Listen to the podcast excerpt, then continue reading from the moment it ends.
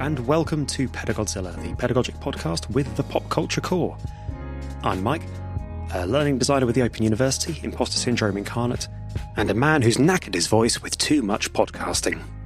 Um, and I'm joined by an entire conference today. Yeah, this is a conference in a pod.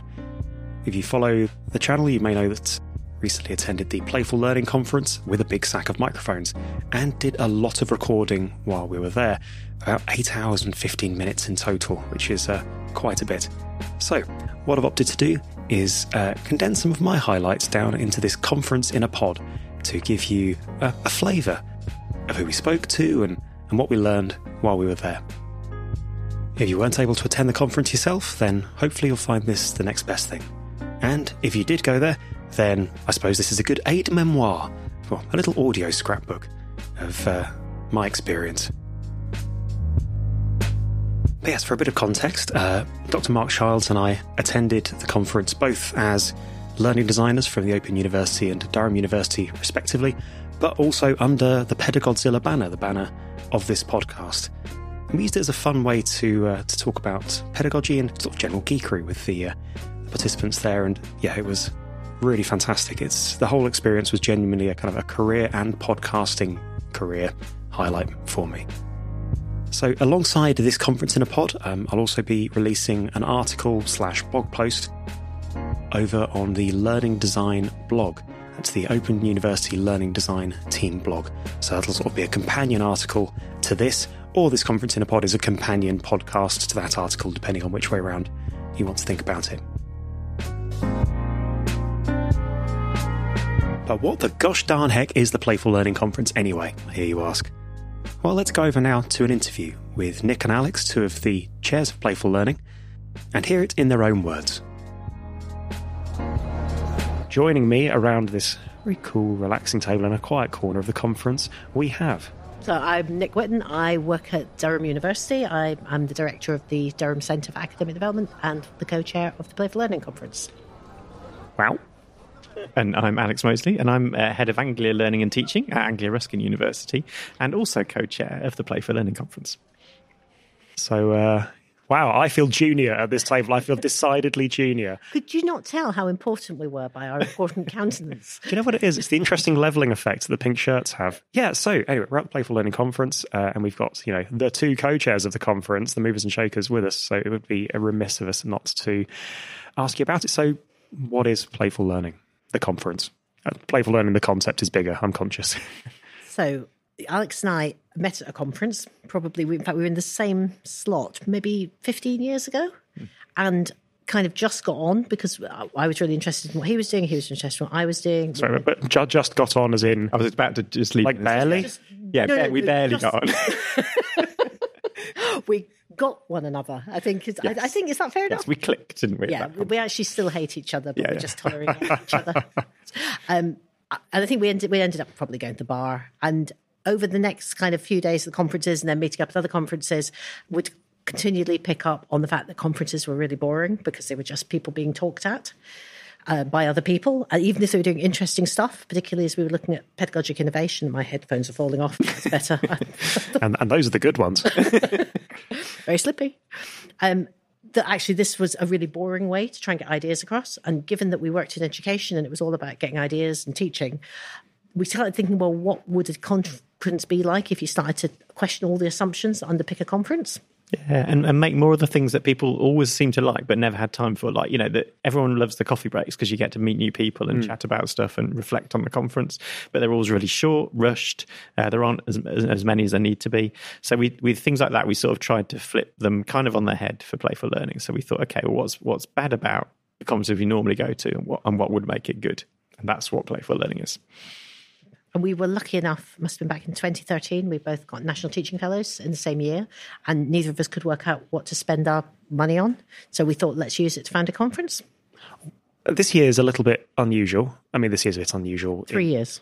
Well, in wow. one year. Well, quite. So you're combining three years of conferencing into one year. And we've got a kind of cool time travel theme going on so far. My first activity when I came in after the long drive and then needing a coffee and then a small cake, um, was to prepare a um, a circuit board sticker for for the time machine time travel wall Um, yeah, so the time travel theme, combining three years into one. Um, tell me about it.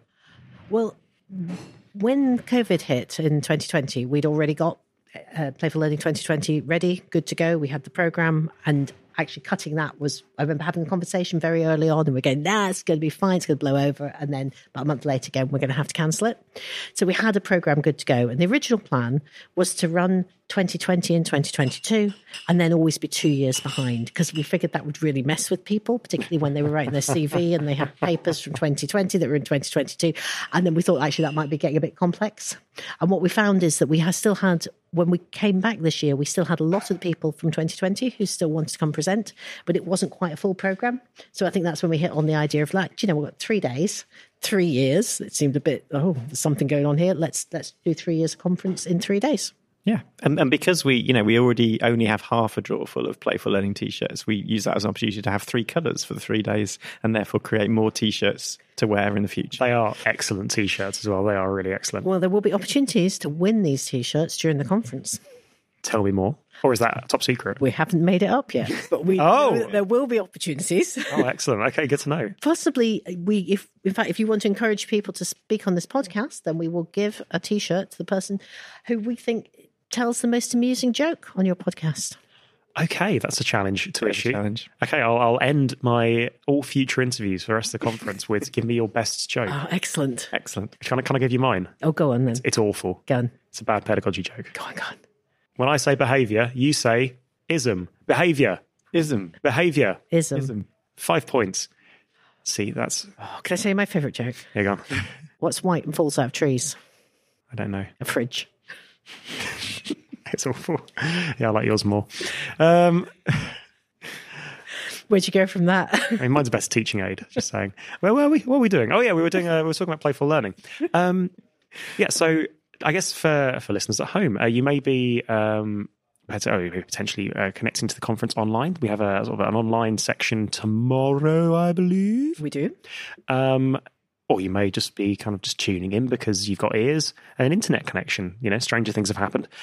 The, the program is jam packed. The program is absolutely jam packed. It's been a real, um, I don't want to say Sophie's choice because it's a very different scale of decision, but it's been really tricky working out which ones to go to. I mean, I, the, I'm actually missing a session now, which I'm gutted about, but at the same time, I was knackered from the previous two sessions. Um, Well, if it helps, I've never been to a session in an entire ever at a playful learning conference. wait, what? I, yeah, I've, I, other than the keynotes, I've just never been able to go because there's been too much stuff going on. So I have no issue of favoritism because I'd love to see them all and I can't. I might, actually, I've been saying to Alex that because this is my last year of chairing, I really want to go and see a session. Oh, you're going to come as a participant next year, I am. maybe? I am. Mm. Oh my gosh. And I've and I've done a mix. So so I've, I I go along to certain sessions, but you know because we're sorting stuff out around the sessions, Yeah. a lot of them we have to miss, as, as Nick says, and sort of things out. Um, but we we always say at the start of the conference, particularly for people who've not been before, don't be kind of overwhelmed by the amount because what because what we're not trying to do here is to pack in loads of stuff into a conference. The whole idea is to is to make enough available that there's variety that people can choose something that works for them. And and that something can include, for example, this year we have quiet room, we have outdoor spaces, we have a board game cafe, we have different we have we have podcast stations, we have other other places where people can go that aren't actually engaging in a in a creative workshop or something like that. But it's still, you know, spaces to play. And you're thinking and you're reflecting and you're Yeah. and we playing at the same time. We get complaints every year that people have we put too much stuff on in parallel. I don't know what we do to that. Otherwise, we have a, like, a strand for really boring stuff that no one wants to go to, and they don't have to choose. Yeah. I, no, I I really like that philosophy. It's kind of it's real. It's uh, yeah, it's it's choice. It's allowing you to find the things that connect to you. And also, I really like actually in the messaging that came out uh, before the conference about you know, yes, we have quiet spaces and we have the board game cafe, and just you know, be. It- It's yeah. I think somebody early said. I mean, uh, Liz and Alice earlier said to me, uh, "It's a it's a marathon, not a sprint." And it's like, yes, that's a really that's a really good It's about building the relationships for people that you're going to work with in years to come, not about going into rooms and having loads and loads of information foisted on you. Yeah, or just getting little ideas that will like thr- flourish into things with other people, or when you go back to your own place, that kind of thing. It's that it's that kind of thing, and they're they're the kind of things that I think with m- the more traditional conferences you get no time to do that because you might have a thought over the you know the normal conferences but then you plunge straight back into work and you, you never have time to do it. Yeah. so the idea here is to is to give you some kind of physical memory with it. So you've been building something with others or creating something which gives you a bit more of a chance of reflecting on that hmm. in the spaces to then go and build something afterwards. So, as to playful learning, I was trying to find like a, a title that began with a P that princes, princesses, prince proponents, playful learning proponents, that'll work. Yeah. Um, Not as good as Princess, though. yeah, I, I don't know. It's, it's finding one that you're fits. definitely a princess i'm trying to figure out what i am You make a good archduke. You've got a good kind of like archduke. yeah kind it doesn't vibe. quite fit though does it You, you like to get shot if you're an Archduke. Oh, oh no, of Comes course, yeah. No, I, I just like the title of archduke. I always, always really have. Archduchess. is there, is there a word for fool that begins with p fool a fool there is now Uh, uh, sorry, this is why editing happens. There's a lot of editing that goes on in Godzilla. Oh dear. Total buffoon. Yeah, sorry. I'm, I'm like 90, basically my brain is my brain cells are slowly being replaced by pollen. Um, so I'm just like. Um, okay. So as to playful learning proponents, two of I'm going to say two of the leading playful learning proponents on the basis that you did a conference on it. Um, reflecting on um, Elliot's keynote this morning on you know their in, not not just interpretation, but sort of following the logical line of what playful learning is to them. What is a your interpretation of playful learning as a concept? B how do you apply it in your own practice? I could talk for a long time about this. I've just written a book on this, so I could talk probably for about six hours nonstop, but I will try and sum it up. I think for me, the key thing is this idea of the magic circle. Ooh. And this is an idea that comes from play theory and game theory about when you go create a game or when you go into a playful experience, you are in this a sort of idealized space where the rules of the game play and you have a tacit agreement with other people in the space to play by different rules in the real world. So take chess. If you're playing a game of chess, you, the fact that you have a board and the fact that you have chess pieces, you agree to do the rules of chess. Whereas if actually what you wanted to do was steal someone's king, you could just pick it up and run away. So it's just like hair going face, making me laugh. Um, what's really nice about that is that what happens in the game space, the magic circle, kind of stays in the magic circle. So you have already got an agreement to play, even if you're playing competitively. Your agreement is to go into this space and do things differently from the real world, um, which means that uh, you know if you think about it over time, you can build trust, you can build communities, you can build relationships. You do it voluntarily. You do it in a place where you're happy to make mistakes. Because if you look at games are designed for mistake making, otherwise they'd be really boring. If we just went and didn't make mistakes, learning's not designed for mistake. Mistake mistake making. See, I did that on purpose. Make- Ah, Yeah. meta. it's designed to not make mistakes. So actually, if you think about playful learning as a place for making mistakes, and then I really like this idea of um, a ludic attitude, and this comes from a philosopher called Bernard Suits. This is my plug. Book called The Grasshopper. If you read nothing else on play, read this. And it's this kind of word that means the spirit of play. So it's a, this tacit agreement to enter into the magic circle and abide by the rules of the play space. And actually, I think for me, playful learning is about creating learning spaces where you have this magic circle. Nice, yeah. And you know, in, in I got sort of shared ideas about that, but we've also we also met actually thinking about uh, alternate reality games. We've both been involved in developing and or working with alternate reality games, which famously like blur uh, fiction and reality.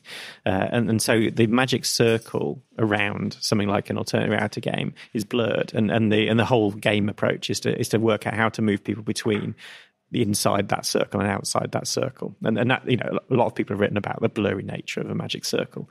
So for me, it's, that's the interesting part actually for me. And that's the bit I've often looked at in, in, in my, my sort of work, which is more about then becomes like the invitation to play. Who's looking in from the outside? What brings them into the inside if they're looking in from the outside?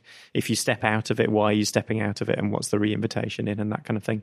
And when you transfer it to learning, it's very much about, you know, engagement and it's very much about being there for things or not being there for things and being invited for things and not being invited for things and that kind of thing. Yeah. It's really interesting, kind of the. Yeah, I, I suppose the the way I'm filing this in my head is this: sort of, you're creating this socio-conceptual space. Oh, I like that. Yes. I just made that up. I think it, Sounds Yeah. impressive. Brilliant. I, I really liked when I made that up.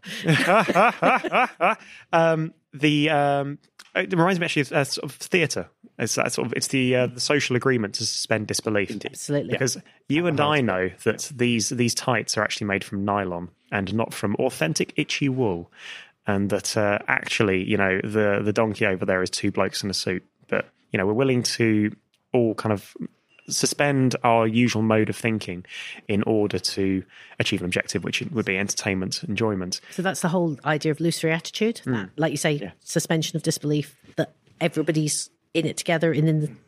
Uh, yes, so the, I think the, this whole a lusory attitude and what happens in the circle stays in the circle, which is of course bollocks because it doesn't really work like that. You know, you got a team building game with your manager and you beat them, and it's going to come out, and the, you know there's, there's leakage. It's it's, it's a fuzzy boundary. Yeah. Um, I can't remember what my point was. You might want to I mean, the, the other thing I think that we we both got more interested in more recently, particularly as we've both become kind of senior leaders in our in our areas of work, is is uh, playful attitudes or, or playfulness, and it, it links from that ludic attitude, but it's then about it's not so much the things you do, as in you don't create games, you don't create play spaces, that kind of thing, but it's more about the way you think about everything. You know, so playful leadership as an as an example. What does it mean to be a playful leader? And for me, it's about things like openness and invitations and agency um, and challenge and that kind of thing. So things you draw from play and game theory, but then how you apply those in a in a, a leadership or HE environment. And that's become quite interesting to us both. I think. Again, following on from that and bringing in kind of Elliot's talk today, I think it's seeing play as a political project, that it's not a pedagogy, it's actually thinking about the ways in which we uh, encapsulate democracy in play and equity in play, and uh, like Alex said, openness, and how you can take these values and beliefs and actually apply them to other things in the rest of the world. I don't, I don't know how I, I still. We've silenced. Well, no, I, it's one of those weird things where even after three, four years of podcasting, I still don't know how to say a thumbs up. But I'm just like, I'm emphatically nodding and giving a thumbs up, but I have no no. You could try nodding and panting like an overenthusiastic dog. I, that's going to sound really weird to anybody listening with headphones, but okay. yeah, I oh, I think that's just going to be uncomfortable for people. That's you the know. late night one, isn't it? Welcome to Late Night Pedagogy. Today we're looking into ludic, ludic pedagogy. Um, yeah, definitely is it's is it that time already? Um, I just suspended my disbelief. and boy, is it suspended. People who want to uh, follow the Playful Learning Conference, where can they do that? So it's very, we're very active on Twitter. So if you look at PlayLearn 2021 22 all together as the hashtag, that's that's a good place to look at. Lots of stuff going on there. Um, but also if you go to um, the website, just look at Playful Learning Conference, comes up in Google. Um, you can see what's going on over the few days, and over time we'll be adding things like um, pictures. Um, snapshots, documents, creations from the Podcasts. conference as well, podcasts indeed, as well. And there's the online conference going on tomorrow, as you mentioned already. And so, to the start of the conference, to day one.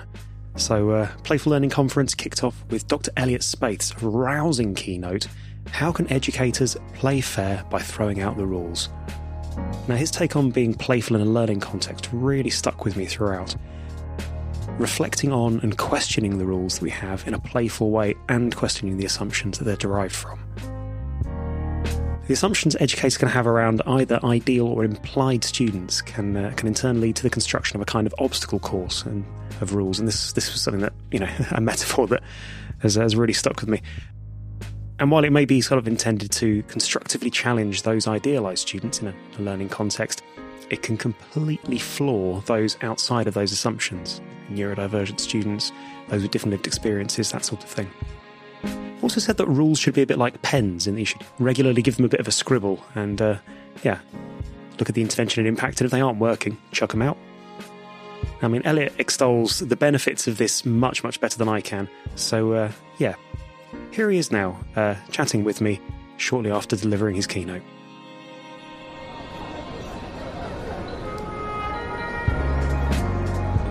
I am joined by the fabulous. Dr. Elliot Spaeth. I guess that I'm meant to be the person answering that based on the beautiful hand gesture you did not see. Yeah, Elliot, what brings you to the Playful Learning Conference other than your keynote, which you just delivered? Oh, I love the Playful Learning Conference. I would actually say it is the only conference that I've ever enjoyed. And if given my way, I would probably only go to this conference in future because it is a place where I can feel really safe to be myself. And there aren't that many places where I feel that. I feel that this is the first one I've ever really wanted to go to.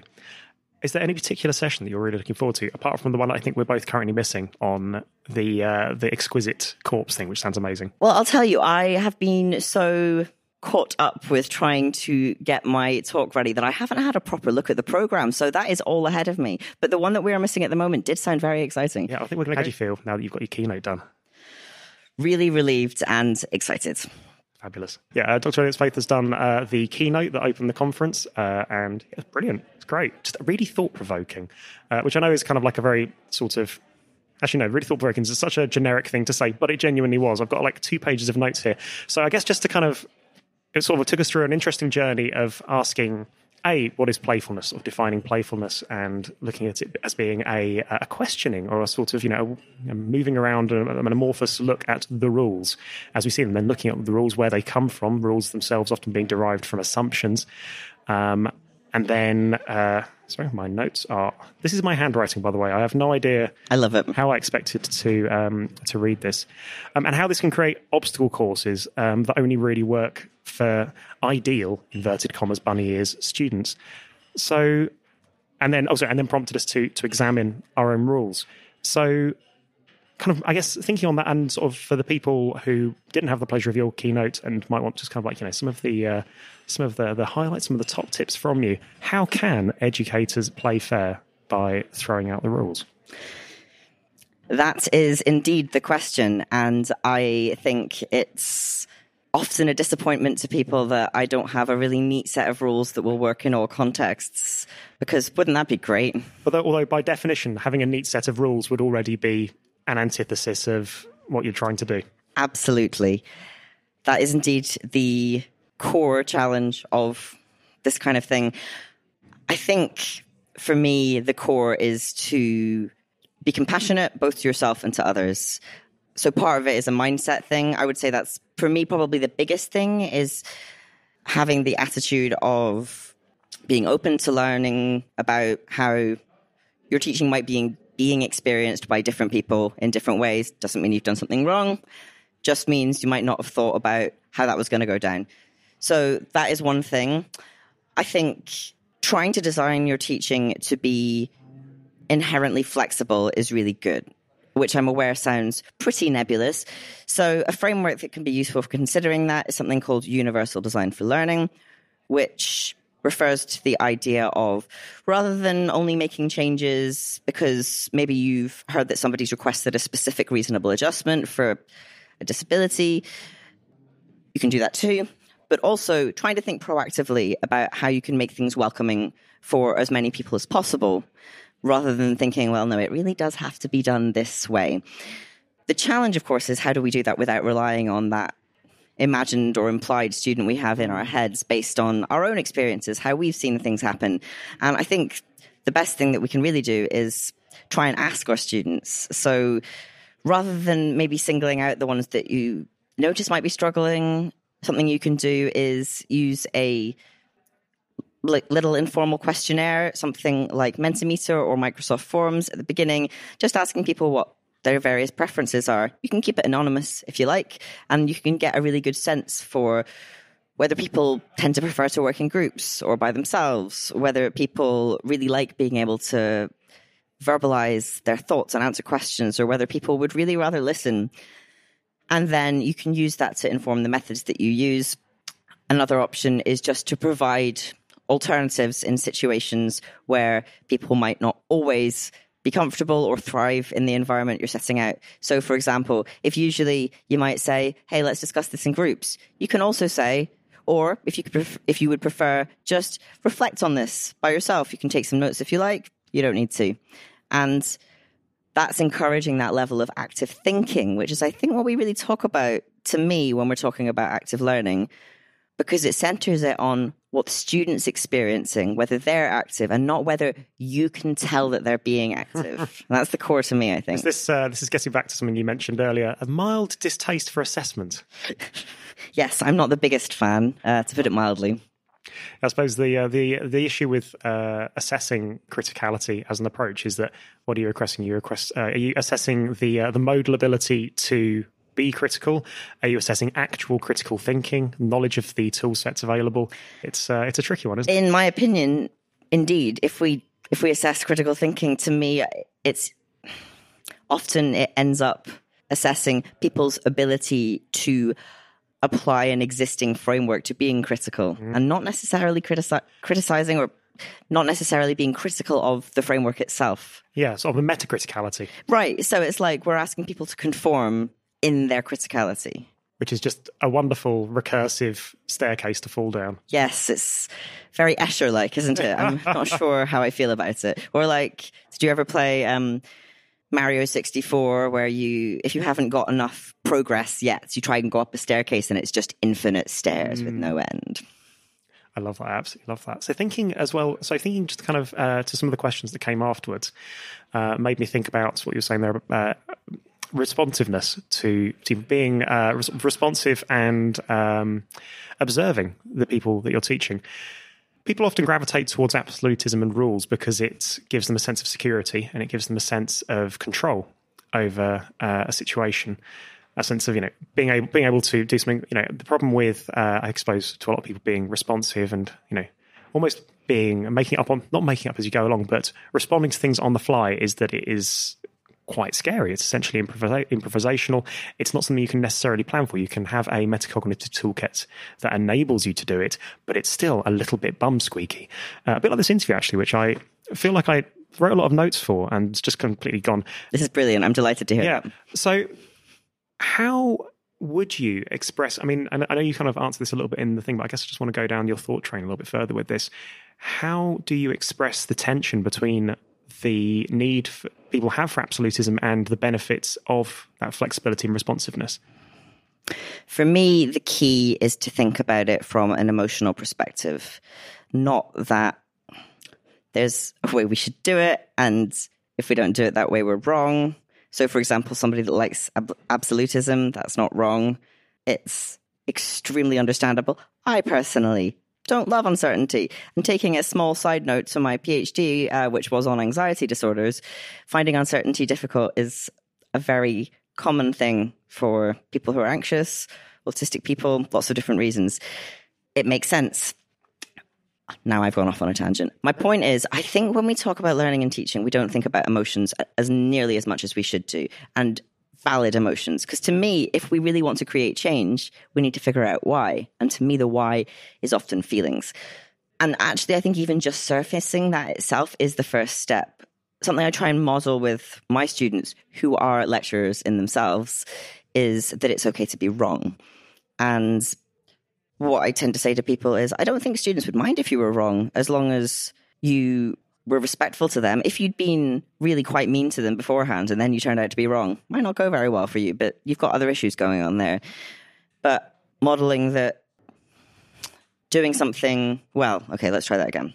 Can I can I I think I can get where you're coming to on this. Yeah, but I'm not answering the right question, I don't think. Oh no, but I love the question you are answering, which is that the why is feelings and the how is empathy to a degree. And that by potentially creating mm. an environment where empathy goes one way, you're right. modeling it the other way. I love that. Okay, yeah. Or have I or have I gone diagonal? No, I love it. That's kind of where I was going with it. I mean, the thing I wanted to talk about was universal compassion in a way. I think when we're teaching or in any situation, it can be a survival mechanism to say, ah, well, those students are hard to reach, for example. So I don't really need to think about those. You know, those students, well, they they should have just read the course handbook, so I don't need to think with empathy or compassion about their situation. And, you know, that absolves me of having to do anything. But it's also that empathy to oneself. And I feel like for me to say, oh, well, it's unacceptable for lecturers to do things this way, unless they're intentionally being cruel, disrespectful, etc. To me, that would be just really inauthentic of me, considering my whole point is that we all experience and feel things differently, and that is really important and matters. Tension is a really big deal. I think for me, it's often tied up in a broader idea of moving from the idea of lecturer, educator, whatever, as producer transmitter of knowledge. Sage on the stage. Sage on the stage. It rhymes and everything. Love it. Um, shout out to all you Final Fantasy 14 players who are going to get the sage reference right there. Moving from that towards somebody that facilitates other people's understanding of knowledge. And I think because it's often built up in that, like, yes, it is absolutely scary and horrifying, but it is part of quite a transformation. The thing that I think comes in additionally when it comes to inclusion is it's a different type of fear of getting things wrong. So it's not just, oh, I'm really scared that they'll ask a question I don't know the answer to, which is a big one, I think, understandable, especially because we're generally, it's a lot of uh, imposter syndrome in academia because of some pretty toxic systems in place. I like to say it's um, get a whole bunch of people that are used to succeeding, put them in an environment where there's a million ways to fail and no clear way to succeed, and this is what you get. Where were you when we did our recent episode on imposter syndrome? Oh my goodness, I don't know, but I'll be there for the next one. Oh, brilliant. Being wrong about facts is one thing, and I as I've said, I to me, I think it's great to model to people, oh, I got that wrong. This is actually it. And I've heard lecturers do this so well. They say, well, actually, this is at the cutting edge of the field, if that is in fact true. You know, I'm not saying you should make that up. Um, so that's a really good question that people still don't have. Or even saying to them, that's a really tricky one, actually. And so I don't remember right now, but I'll look it up. You're like you were saying, you, you're empathizing. Oh, you might not keep that in the edit. Mm, mm, mm. By talking to students about why you might be struggling with the question or why you might have gotten something wrong, you're empathizing with their experience of being a learner. You're, you're being in that place with them, which I think is a really generous thing to do to share your struggles or vulnerabilities and say, oh, actually, this paper I've always found really tough. Brilliant. Fantastic the challenge with inclusive learning, I think, is that there's also this idea of getting things wrong as a violent act, I suppose, not an intentionally violent act, but an act that might somehow have some sort of unintended violent effect. So we hear this when we talk about language, for example, concern about maybe accidentally using the wrong pronouns for someone. And I think concerns about that are used very genuinely, sometimes a little bit weaponized. Um, but that's maybe a conversation for a different day. But the point is, and I think when I said this, people have been quite relieved before from my perspective and all the trans people that I know, um, other trans people that I know, just to be clear, we just mind that you try. So what we find violent would not be somebody using she, her pronouns by for me by mistake or calling me my birth name by mistake. It would be refusing to use my chosen name and pronouns. And that's how I feel think about it with inclusive practice. It's not that you tried something and maybe it had an impact on someone that yeah, what what would feel violent to me would be refusing to use my chosen name because to me it's saying your opinions and feelings don't matter, mine do, and so I'm going to oppress you by forcing my opinions and perspective on you. From my way of thinking about things, for example, when it comes to learning and, and teaching and being inclusive, if somebody were to say, wow, that didn't really work for me, then even just saying, oh, wow, I, I had no idea. Thanks so much for letting me know. I'll have a think about it is a really simple thing that you can do to respond to that. And hopefully, practicing that will show that it's maybe not that dangerous. Maybe it is okay. Maybe it will feel safer over time, but it probably will be pretty difficult at first. So I very much empathize with anyone that's at that point of thinking about teaching. So, thinking then, if we had to kind of maybe pull that together into a neat little JPEG that you could put over a sunset with some text on it and then share on Facebook. Oh, you want the caption? No, right. I guess I'm just thinking of sort of pulling together some of the themes of what you've said.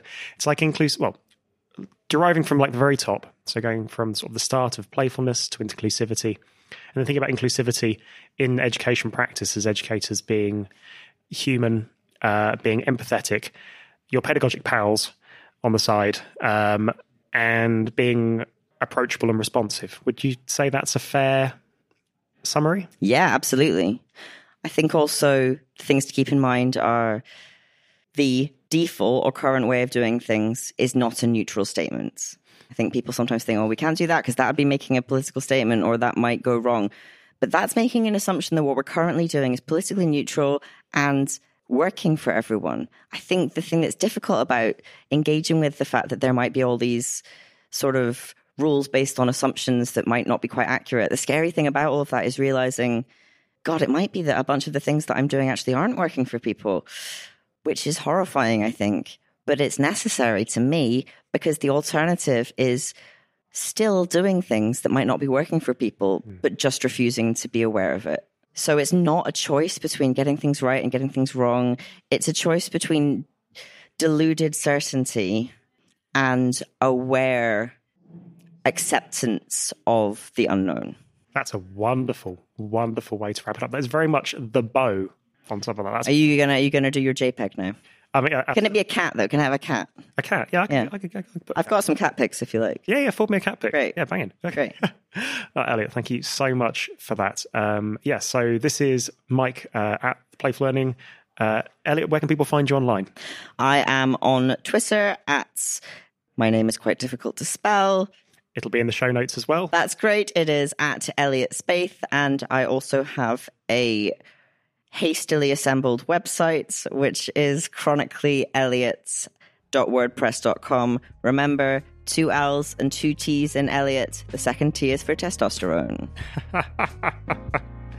so we've been uh, Mike and Elliot at the Playful Learning Conference, signing off.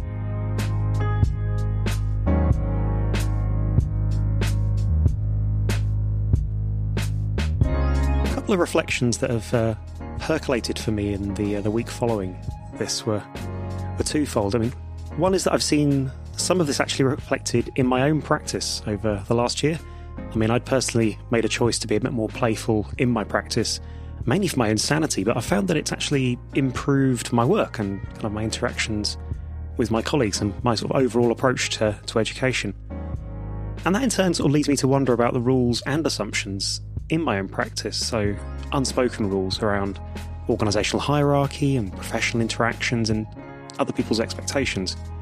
I think it's something that I'm going to be taking forward into my work with module teams and challenging them to consider what assumptions they have, maybe what unwritten assumptions they have, which are in turn leading to rules, about how they're approaching distance learning, and whether there's any space to be a little bit more playful with those. So, following the keynote, I had a mad dash to College Court, where the uh, the bulk of the conference was, um, and got the uh, the Pedagodzilla recording station set up. A couple of the recordings of which you've you've already heard, and uh, yeah, just started recording like mad. Um, so the format we had for um, kind of the interviews and things was um, standard interview format, but we were also recording um, sort of two other threads. One was uh, kind of a drop-in uh, recording, ideally sort of aimed to be about sort of uh, between five and fifteen minutes, where we could just talk to people about their practice and about games they're passionate about and how the aspects of those might uh, influence one another. And another doing a piece of research into um, into other fellow edu podcasters and their experiences of that, which I, I, think the intent is that Mark and I will write up into a paper. Uh, watch this space soon. But anyway, the game conversations were initially intended as a kind of a, a light icebreaker, sort of a, a way of having a nice informal chat around something that people were passionate about before transitioning into speaking about their practice. But we did actually find that people had some really profound links between their sort of their personal passions and drivers and their approach to education practice. I think there's probably a deeper bit of work to be done actually looking further into this, but for now it's just a lovely collection of 10 to 15 minute chats. I think I might have maybe 20 or so uh, from uh, from the whole conference. Um, but all just with incredibly interesting and wonderful, genius, articulate uh, folk. So yeah, I'm really looking forward to sharing those. But I'll just uh, I'll pepper one or two of those into this conference in a pod for you, just to give you a flavour of some of the other people who were there and the incredible things that they were bringing with them. So let's go now to uh, I think the second of these I recorded with Daisy Abbott that joining me we have. Hello, I'm Daisy Abbott. I am a serious games researcher at Glasgow School of Art and I also teach. I teach research skills, and that's where I mostly focus my game based learning efforts. Serious games research. Uh, okay, this is going to be this is going to be great. So, I mean, I I already asked you, uh, listeners. I'm cheating a bit because I did already ask Daisy on the way there. But Daisy, what brings you to the Playful Learning Conference? Uh, yeah, so we don't get to go to very many conferences, and this is the one that is my like compulsory. If I go to nothing else, I will go to Playful Learning because it's a very fun conference and it's very um, inspiring, and it, it affects my practice to to be here and share ideas with people. Oh, fantastic! So is this um, this is clearly not the first time you've come then? No, I think it might be the fourth one I've been to. Oh, wow! Yeah, I can't remember it's been a long few years. It has. It has been a long few. What's been happening over the last two? Some sort of strange fug over the last two years or so. But interestingly, it's been a period of radical change in teaching in higher education, and that feeds into. I'm seeing so much of it at this year's um, mm. um, conference because our hands have been forced, and people who perhaps wouldn't have explored playful approaches before are or active approaches are now beginning to see the benefits of them from this kind of period of radical change. So before we came over here, Daisy said, "Whatever you do, don't just sit down and ask me to say something profound."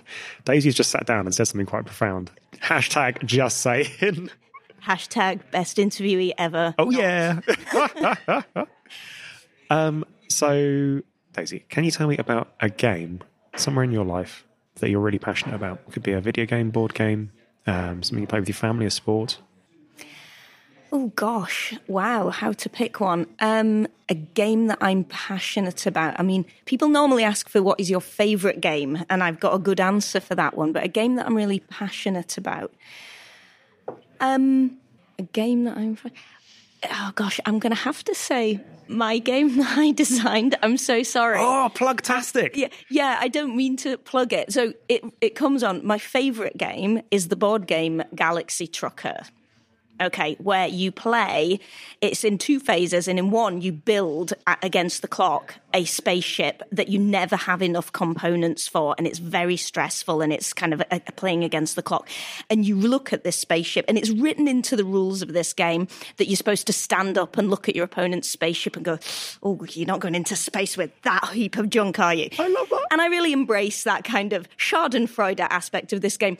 And this this board game inspired me to create uh, my first game for teaching research skills, which is called How to Fail Your Research Degree. And in much the same way, in much of the same way, you build, you, you sort of build a, a, a set of activities that a student might do and then events happen to you and blow up your spaceship, the spaceship of your master's degree.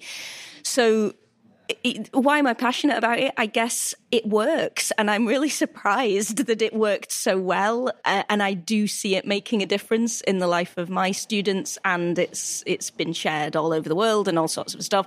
So I guess I've sort of answered the favorite game question there, but I thought I would. Well, no, I think you've interestingly, I think you've answered question two and three as well. So we'll get to that in a second. So, what is you know, what is your practice? What's your day to day? Well, mostly I like writing papers. So I'm really into serious games mechanics. I love the nuts and bolts of how games work. And partly that's because I think that um, games in learning suffers from a reputational problem. Uh, as many people at this conference will probably mention. Uh, um, gamification. So, well, yeah, gamification being different from game based learning, um, games not being taken very seriously.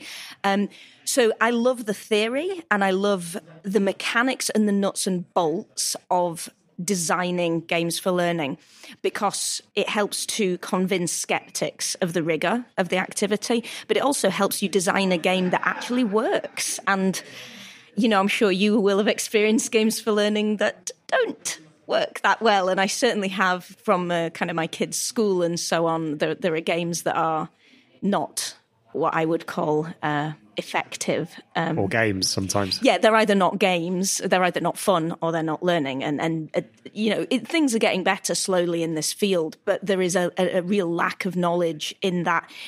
Uh, there's a lack of intermeshing between the pedagogic skill that teachers have and the game design skill, um, and it results in sometimes these games not working very well. So I like to sit at that intersection and, and talk about um, serious game mechanics and share that knowledge with novices, teachers who've never designed a game before. So I've, I've produced lots of workflows that are suitable for game based learning novices to hopefully kind of elevate the quality in gonna, the wider field. You're going to have I, to I show us where we can find this at the end. I'm going to remind me to ask you at the end where we can find this. Yeah, I've got a website and everything is free, so you can just have all this stuff. So all, all of this at the end of the episode. Oh, okay. Listeners, like you know, this is this is like you know, this is a thing because this way the listeners will be listening all the way to the end. If we had advertisers, they get all the adverts, you know, between now and then.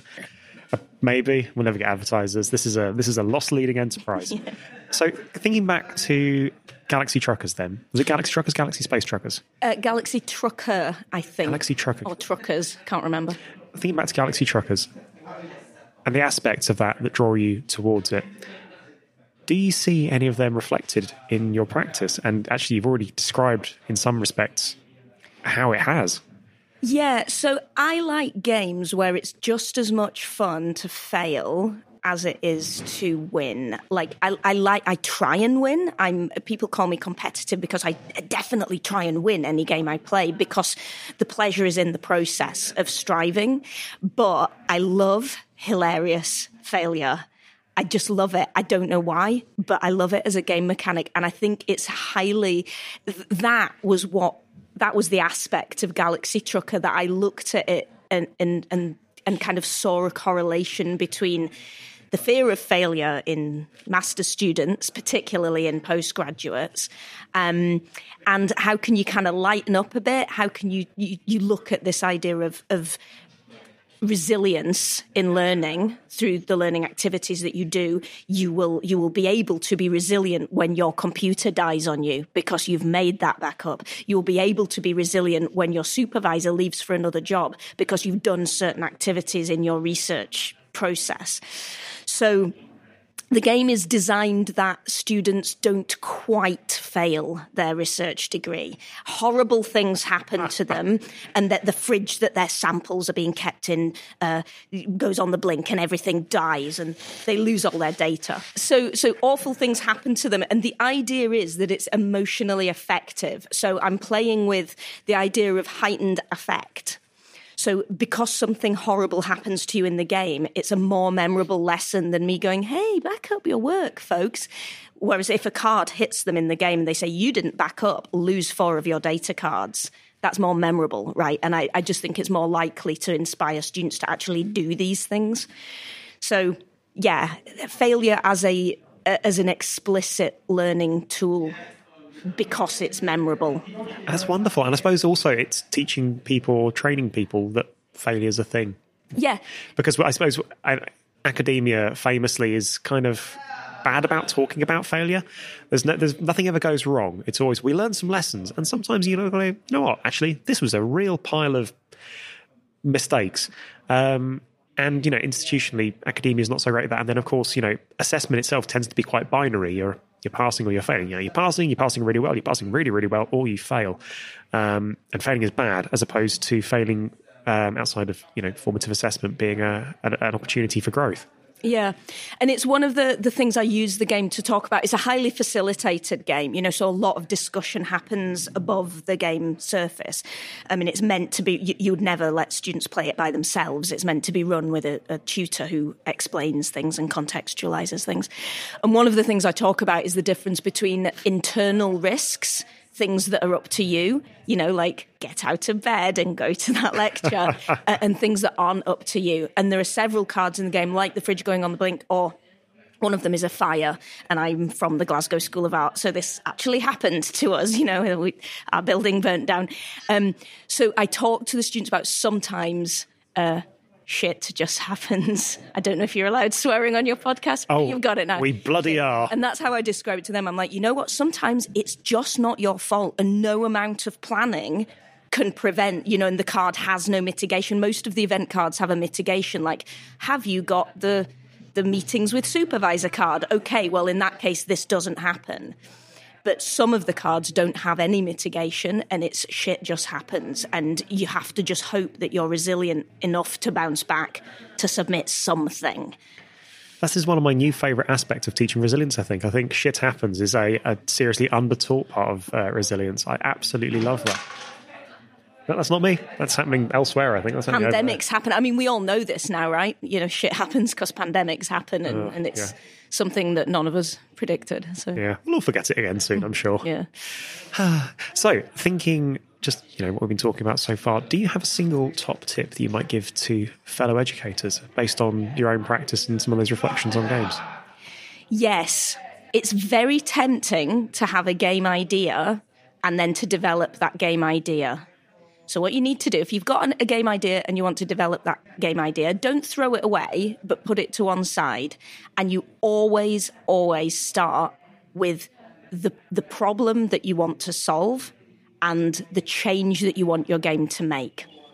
So I'm, I'm drawing a little bit here on triadic game design, which has three aspects: the reality, which is what subject are you trying to teach? You know, what what problem is it that you're seeing that that you need to fix, um, and then meaning, which is how how is your activity how is your game going to address that problem? So what's the change you want to happen? And then game design comes last. And of course it's not a linear process but if you've got an idea for game design you need to park it and you need to be driven by the pedagogy. And that's how you make a game that works. And most people either don't know that or get too excited about their game idea um, so that they don't, they're not truly driven by the pedagogy. So you need to be willing to, to throw it away or at least put it to one side until you've validated it using this process if you've already had the idea. I absolutely love this. And interestingly, so I do a lot of, um, uh, in my own role, this is going to get cut out because this is just a conversation now. Um, but in my own role, uh, I, te- I, I, introduce teams to tools like uh, digital tools that are available to help enhance their teaching activities. And the big thing I'm always having to push is activity first, and then find the tool that helps with that, as opposed to the other way around. Because they get a tool that they're like, this looks fun and exciting. I'm going to yeah. create an activity around this. And then inevitably, yeah. students don't gel with it because it's not a coherent part of the overall yeah. kind of activity narrative, as it were. Technological were. determinism, isn't it?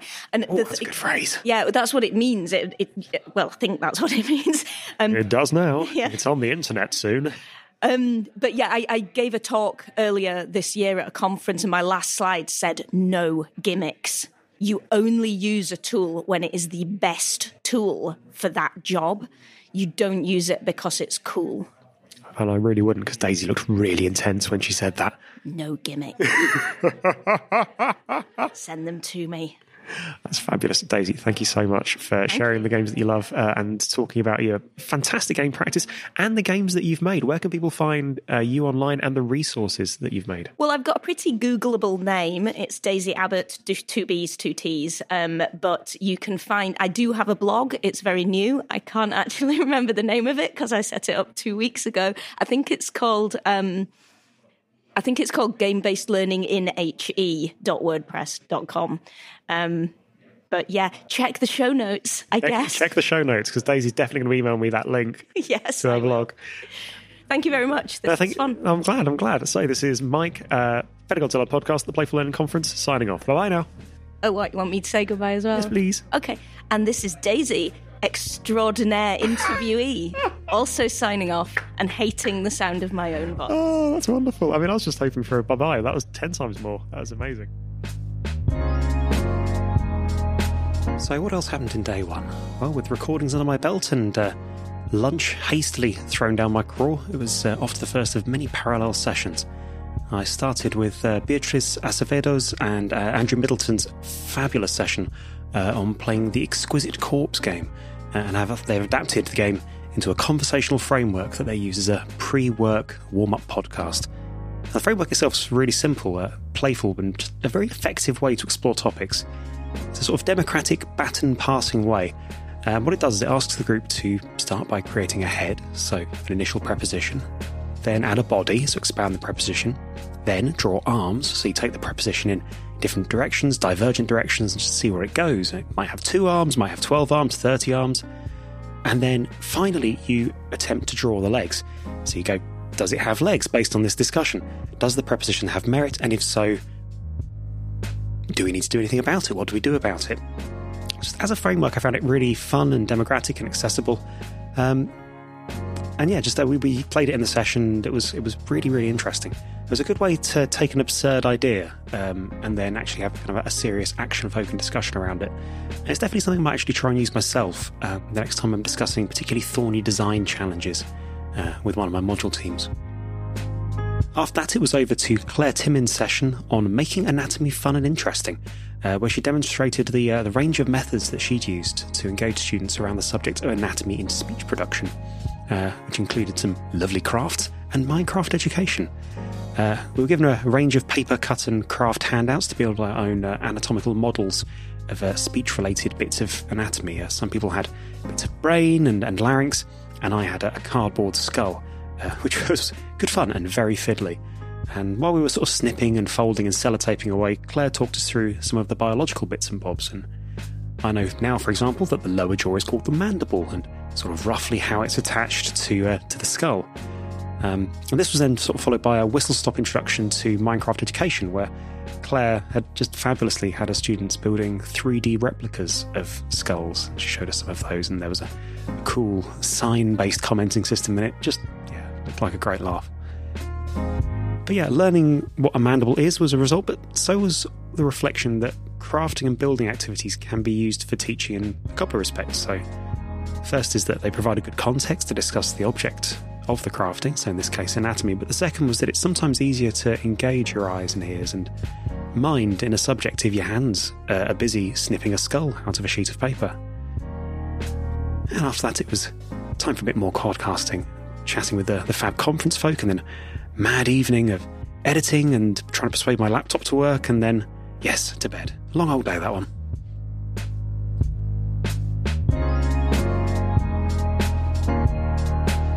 Day two started with Jane Secker and Chris Morrison's amazing multimodal cabaret keynote.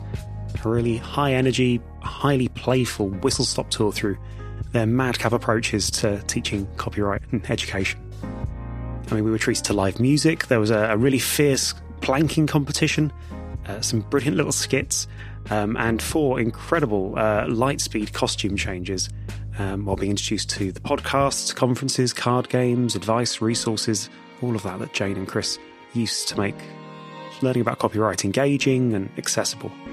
Uh, the Copyright Waffle, which is their podcast theme tune in particular, ended up being quite the earworm, uh, and I keep on finding myself humming it around the house.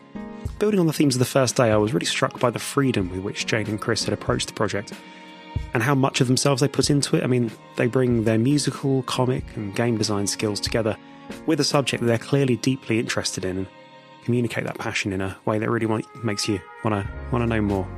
Here they are, joining me and my freshly arrived co-host Mark shortly after the keynote.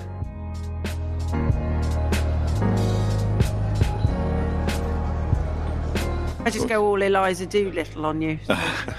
Should we all do a posh podcast from Past Voice? Can we all do it? Well, hello. Oh, that's well, Do hello. that Yes. then. Let's Hello. go. In fact, like, like, like Don't know how long I can keep this up. No, I don't know. I think I might have to dispense with posh voice Yeah. fairly soon. I, we, Okay, I- well- we should probably just try and do things normally. Yeah. You're still okay. putting on the posh voice. I'm just talk. I'm just hearing my voice. He's so posh. He's So I'm posh. hearing my voice through the headphones and just Yeah. making me go. BBC. We call Yeah, it the BBC. BBC. Am I? Am I? BBC oh, okay. London. Right. Okay.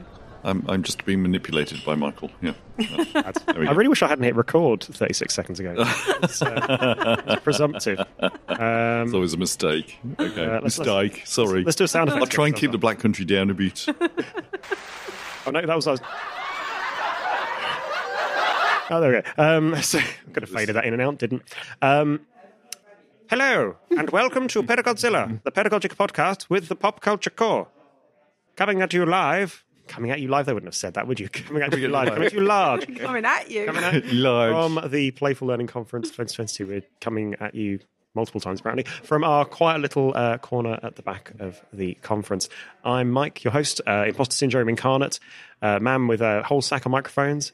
And joining me, we have. I'm Mark Childs. Uh, I'm from the University of Durham, where I'm a senior learning designer. And I'm Chris Morrison. I uh, currently work at the Bodleian Libraries, um, where I'm the copyright and licensing specialist. But for the purposes of t- today's conversation, I am part of the copyright literacy double act with my esteemed colleague. Hello, yes, I'm Jane Secker. I am a senior lecturer in educational development at City University, and yes, just delivered a keynote this lunchtime with Chris on uh, our approach to or playful approaches to copyright. And what a keynote. So uh, I don't want to, I mean, I'm, I'm, I'm assuming the sh- uh, show's going on tour at theatres around, so do keep an eye out on your, your, your local performance spaces. But this this was the opening act, you know, the opening it, and it was incredible. So we Yeah. had, as I, I kept a little tally. So we had improv, we had you know talk about podcasts, we had skits, uh, we had lots of humour, a lot of. I've written energy and effervescence as two different things because there was a lot of just fizziness. It was fantastically fizzy. Uh, there was a little bit of competition. There was essentially cabaret. There was music. It was. Uh, there was dress up cosplay. It was a real, and somehow all of this fit within about forty-five minutes. We packed it in, didn't we? We managed to get there. Everything but the kitchen sink. Yes, indeed. Yeah. Yeah, we had quite a, a, a huge amount of luggage we brought with us. I have to say, All the costume changes. absolutely. Yeah. Absolutely everything. And I I just sometimes I feel under pressure to pack light. I don't like to pack light. I just like to bring everything. And I think the same applies to our approach to this particular. We've had two years to plan it, so had, we yeah. had put a lot of thought into what we were going to do. We Mm-hmm. had to cut some stuff out, obviously, when we realised that we had packed way too much in. Yeah. but we were we were we were quite keen to do the kind of three acts, the three performances, weren't we? Yeah. And then we realised it was four costume changes.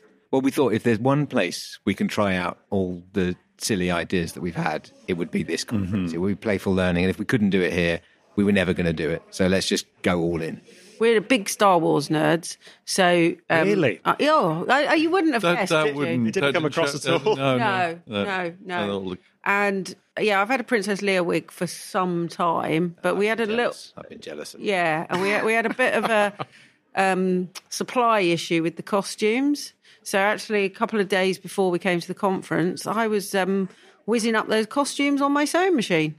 So yeah, They were super as well. Yeah. they weren't bad, were they? Yeah. I had to buy my um, Jedi outfit off eBay, and it was well, it was over hundred pounds. So you've, so you've saved yourself a bit of money there. Yeah, we're nothing if not economical. Yes. Am I the only person who doesn't own a Star Wars. Star Wars outfit?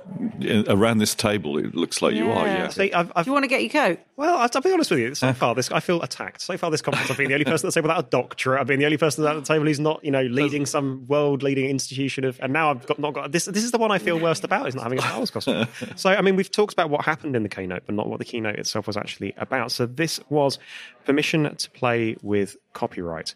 So, for uh, the folks at home who who weren't there, what was kind of you know what were the you say the key takeaways? What were the key points of permission to play with copyright? Well, we're both massive copyright nerds. Um, I mean, we've we've both got um, different backgrounds, but they led us towards wanting to help people get their heads around copyright and not be so worried about it or bored by it. Um, and my background is in music. Jane's is in research and education. Um, and we kind of came together because we both were working in the library world. Uh, but the, the the key thing we were trying to get across here is because we've cr- cr- taken playful approaches to copyright. We've created games, and we've got our own podcast, and we've got our webinar series, and we like to muck about. But there's actually a point to doing that, and there's it's a serious business. That was one of the things we were talking about. Hmm. Really, It's serious because it's the law and there are consequences. It's business because there's a lot of money in the creative industries, but there are lots of communities who really need to be able to work with copyright creatively and not get so tensed up by worrying about the consequences of what's going to happen to them or the institutions they work for or the communities that they, they work within. That we, we want to show different ways of thinking about it and it loosens people up to be trying some of the things that we've tried. Not everything that we've, we've ever tried worked, but we thought we'd just throw everything into it to say, right, this is how we approach it. And and we did actually. I mean, it came. Our interest, obviously, we were both interested in it for a variety of reasons. I was originally a librarian, and I was interested in copyright because I saw it as something that was a barrier to getting access to information, and that.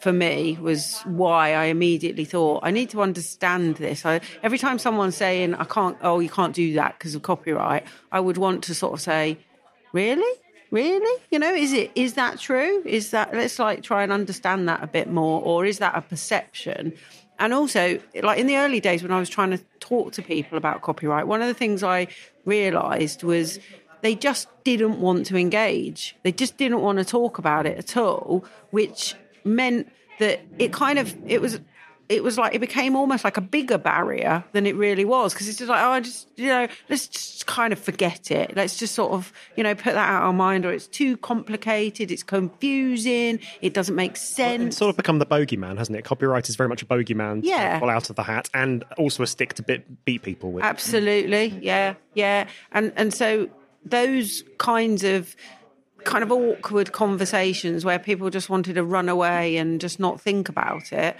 and and sort of say, well, it's not, you know, I'm I'm an academic, I've got to just teach, and I've just got to get on with it. It's kind of a bit like, but if you don't address copyright, you know, you're you're kind of potentially causing yourself all sorts of unnecessary problems, and that's where, you know, for me, it relates to the the kind of open access, open education debate. That that's a lot of academics where they will just. They, I don't think about copyright. I just need to get this book out or this article, sign away things, and then say, "What? If, what, what do you mean I can't use this in my teaching? It's mine." Well, no, actually, did you not read what you were signing when you agreed to publish in that journal? Or so you get into conversations again about, you know, well, well, what do you actually want to do here? What are you trying to achieve?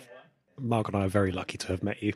I think uh, you- uh, this is this is like some sort of future soothsaying. For, Oh, what? Do you think that actually we might, we might run into these issues at some point? In I'm thinking with the book, we'll definitely run into these issues at some point with the book. Oh, in what way?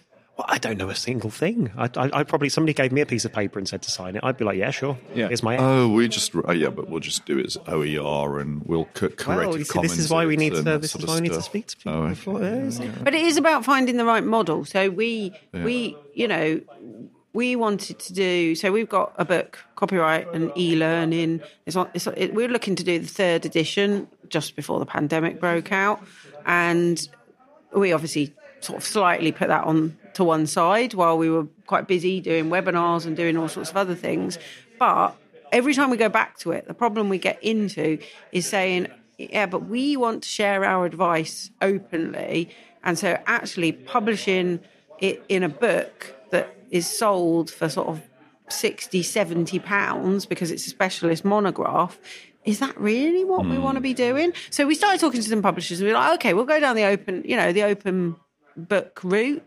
And uh, yeah yeah so right yeah so we're looking at if you could give us about seven or eight thousand pounds Well, we got we got quotes of more than that. Yeah, some of did. the publishers, they're saying, "Oh, so we don't really do this, but you know, if you give us twenty thousand pounds, then we'll we'll." and we're kind of a bit like hang on a minute what Who's making money in this? we're going to write the book, and uh, yeah, but but, you know, then they're they're saying, well, it's you know, it's it's they're not going to get the income from sales, are they? If they make it available, so you you get kind of stuck in this situation where you just end up thinking, I'm not quite sure what the right thing to do is here, and I really understand how copyright works, and I can't find, you know, okay, so the other thing is we just literally work on the book and put it up as a, some sort of PDF, you know, and just mm. make it available completely for free.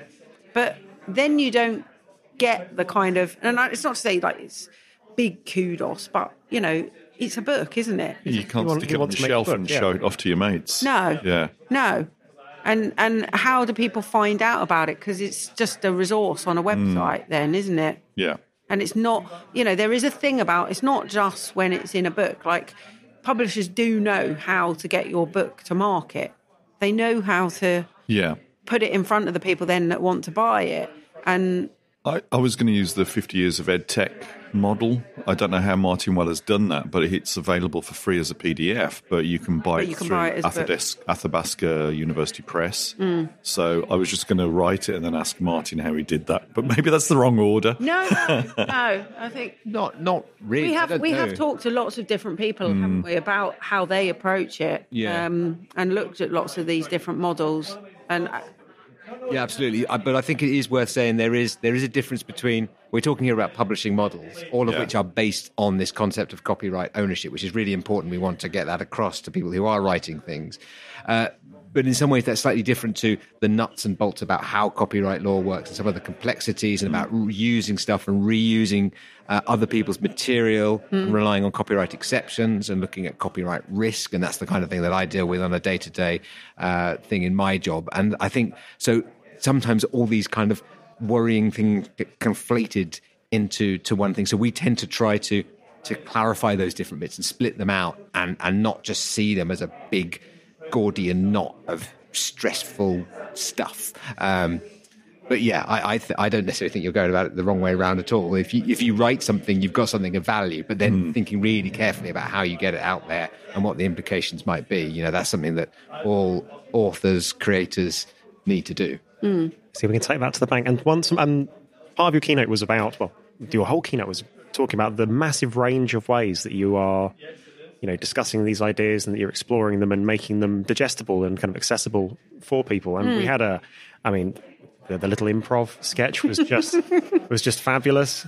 Um, there were songs as well. There were multiple songs with audience participation and banging and clapping. Yep. I mean, Chris Chris has brought his guitar as He well. has, Just uh, yeah. just saying. We had um, what was it? We had copyright in record time. What was the final time for copyright? The the You timed Chris for going through the whole. Oh, copyright in a nutshell. Yeah, in a yeah, nutshell. yeah. Copyright in a nutshell to see if you could do it in less than a minute.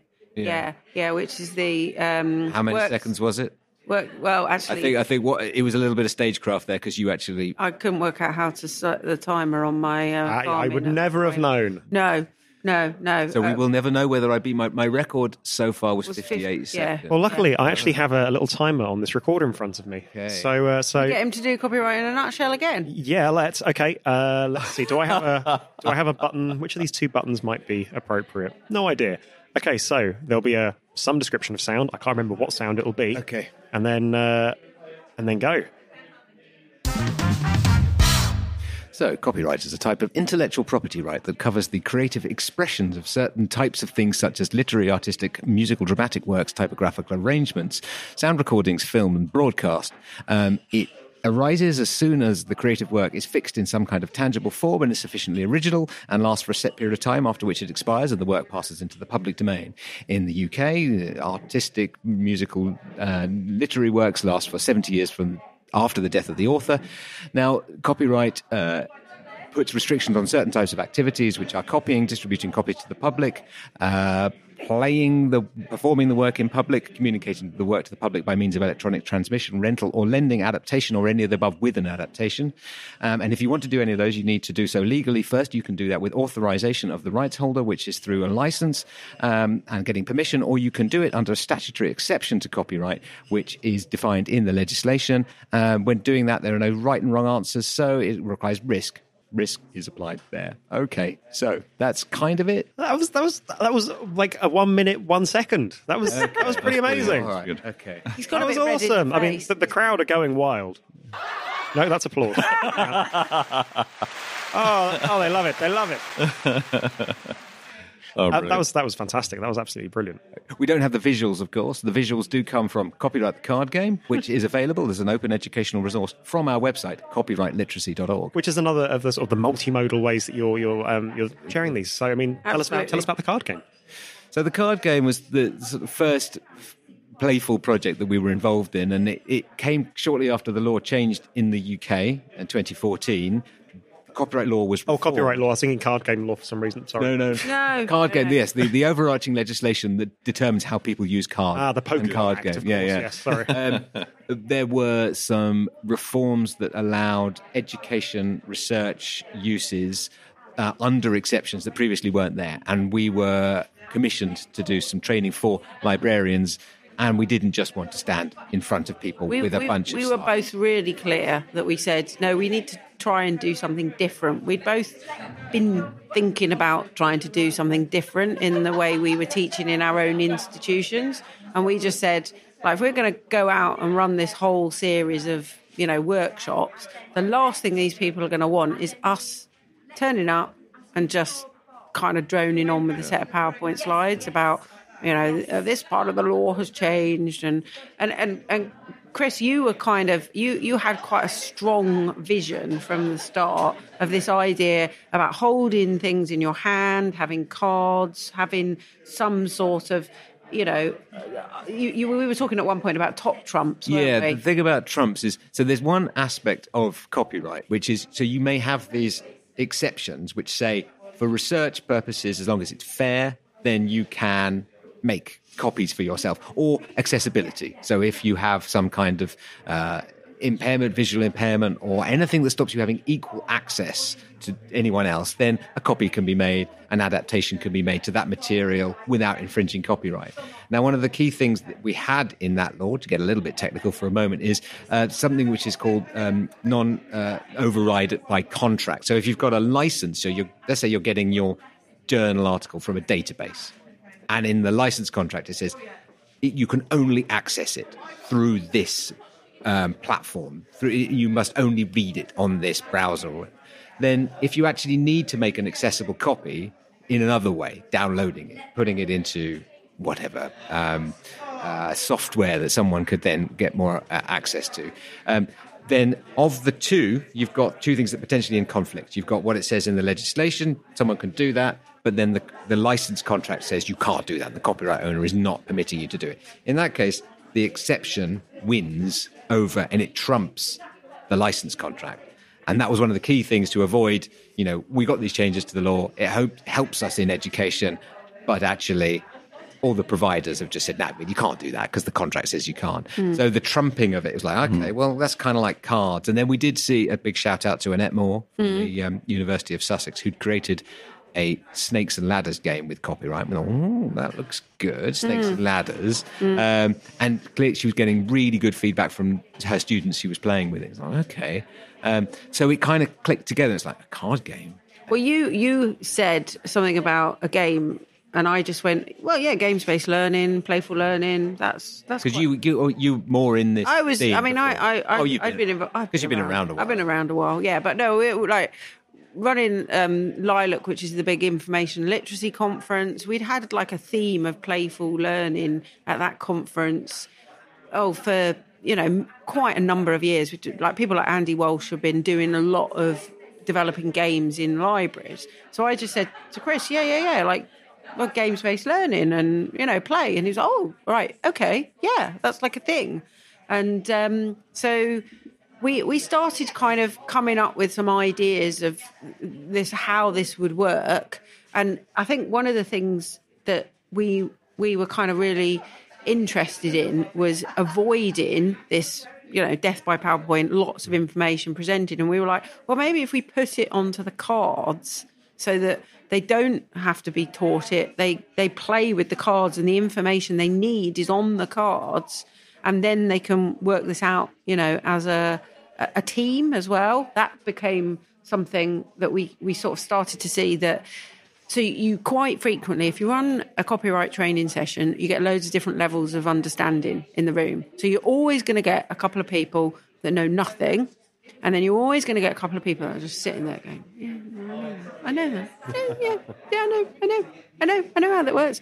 And and the last thing, you know, they're annoying because you know, but they're annoying because you could just see them zoning out. And and and and the thing about turning it into a game we felt was well let's mix those people up and then they get an opportunity. When they know stuff they can share that in the group that they're working. So they get their kind of moment on the stage of telling everyone oh well you do understand you know that section 32 of the act actually says and and, and so it kind of was a really good leveler we found with all these varying bits of knowledge wasn't it it was. I mean, the first time I ran it, one of the university lawyers was on one of the teams, and um, we got to this moment where I just noticed she was just standing there and just sorting all the cars and just go right, is that that that that that that that, and that for me that was a bit.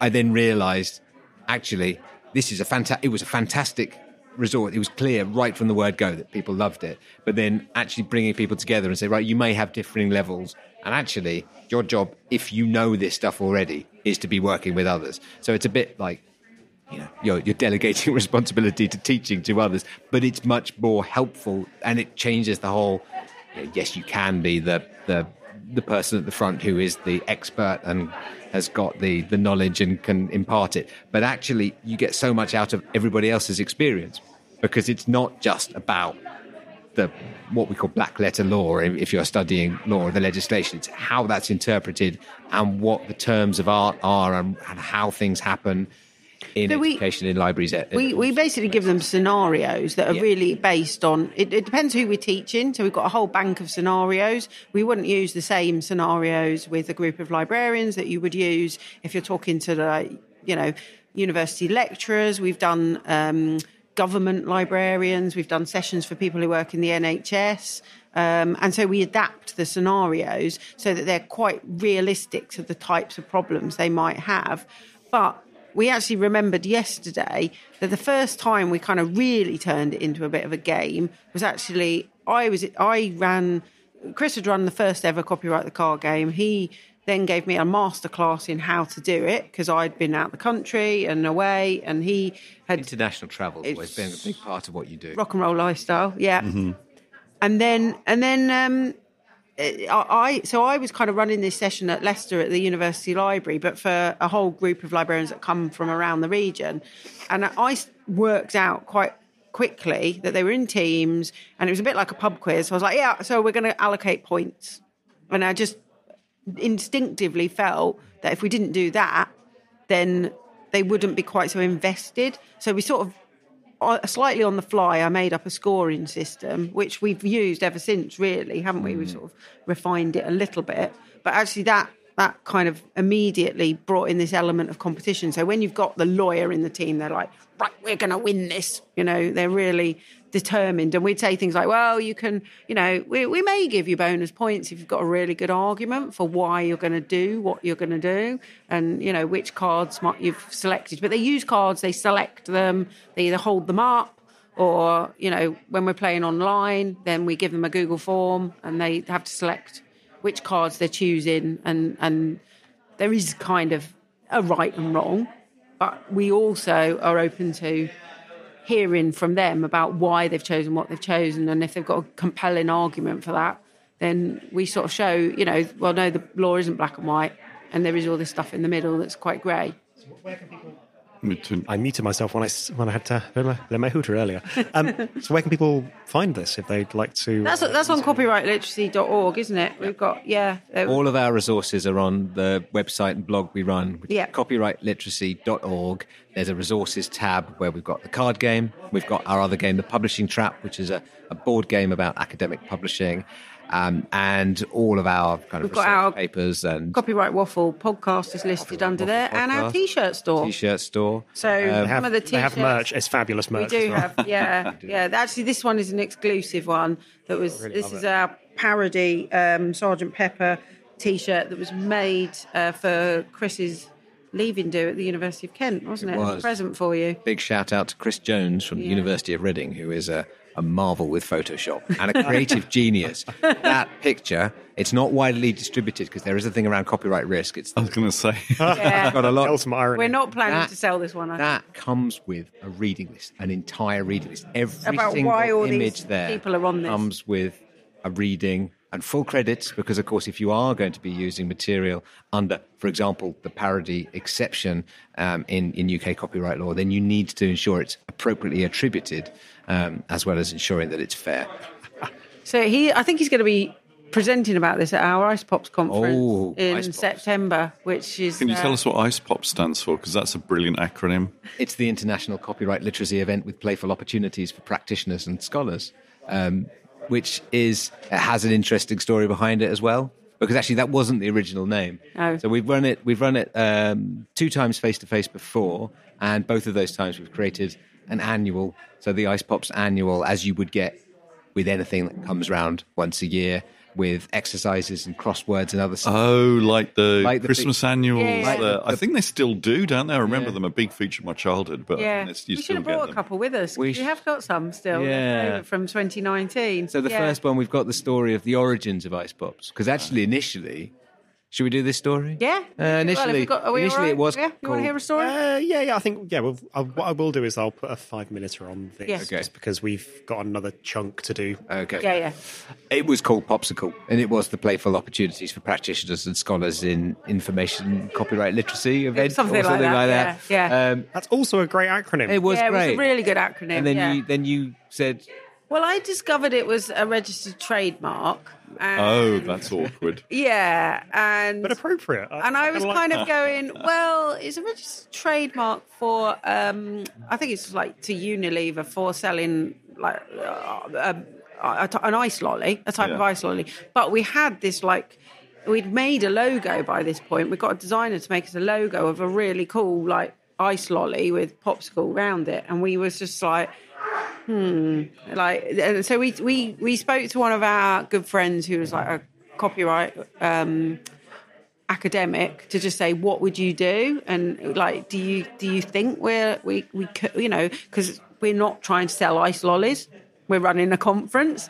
And he was just like well you know it okay it might give you loads of extra kind of publicity and kudos if you got banned from using that trademark but it's probably a little bit of a risk you don't want to take so if you could come up with another name by the time I got back home, we'd come up with You'd another. come up with another name. Yeah, I was. That's- I'd called you, hadn't I? I was actually on a train going back to South London, and I, uh, in the space of a sort of thirty-minute train journey, I'd rung Chris, gone, "Ah, we've got a problem," because we were literally about to launch the website the next day.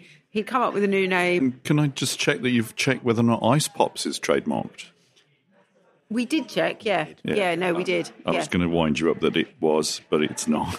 so I haven't found anything called Ice Pops. I found Ice Pops as a generic word, but not actually trademarked. no, So yeah, yeah. no, no, right. no, no, no. Damn. Okay, you checked. Yeah, we did. We did. We did check. we did yeah. our due diligence. Yeah, yeah. So, but yeah. Anyway, so we we had a we came up with a new name, and uh, yeah, It's a lot of fun. It is. sold out. yeah, So- sold out this year. Yeah, we haven't. Happening at the, at the University of Oxford It, we're making it smaller though. Museum Yeah. of Natural History is where it's taking place. Oh, what? That's awesome. with a focus on cultural heritage. Oh, my. Um, so it's brilliant. It's going to be good. Yeah, yeah. But yeah. you can't go because it's sold out. exactly. You can stand on the outside looking in tearfully while Yeah. Well, it may be fun that if any of the tickets get returned, there may be some available on the yes, Eventbrite we page. let people come to our social event in the evening if they want as well. So that'll be where the musical performances take place. Oh, are we going to? Well, I was going to say, so we Yeah, can, we can get segue, we can segue to one of those. So, yeah, uh, one of the highlights of the uh, the keynote was uh, some fantastical musical performances, All original works. all all, all original works. Um, and Chris, uh, Chris has got his guitar with him. he has. Chris, yeah. can you give us a, a cheeky rendition of uh, one of your favourite Okay. copyright numbers? Yeah, yeah, yeah. He writes the theme tune, sings the theme tune. I thought I would do the old theme tune because I think uh, we mentioned our podcast um, and uh, we have a theme tune to our podcast, Copyright Waffle. So I thought I'd just do that. It's not long, and then maybe we could do one other. Um, so the, the most recent podcast conversation we've had is with. Oh, I'll come on to that later. So we'll just let's start off with that. Yeah.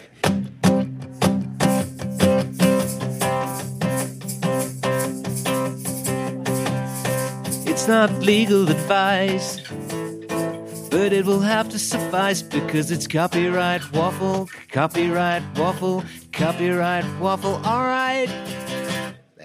Belting, absolutely belting. Lovely. I wish you, I wish you could see this, but you know, audio. Hang on, g- g- so you, you had some, you had some tickly songs as well earlier. Yeah, yeah. So should we do the? Uh, tell me which one we're going to do. Okay, well let's. So this is a song that we wrote for one of our podcast guests, um, who is Professor Asun um, Esteve at the University of Barcelona, who spoke to us about her research. Um, so we wrote this song to commemorate that conversation, uh, which was a really good one. And it is in a kind of uh, Latin style. Um, I'm lucky enough to get Enrique Iglesias actually to to perform this for us, but there we go. Um, I'll just have to make do with you. Have to make do with me.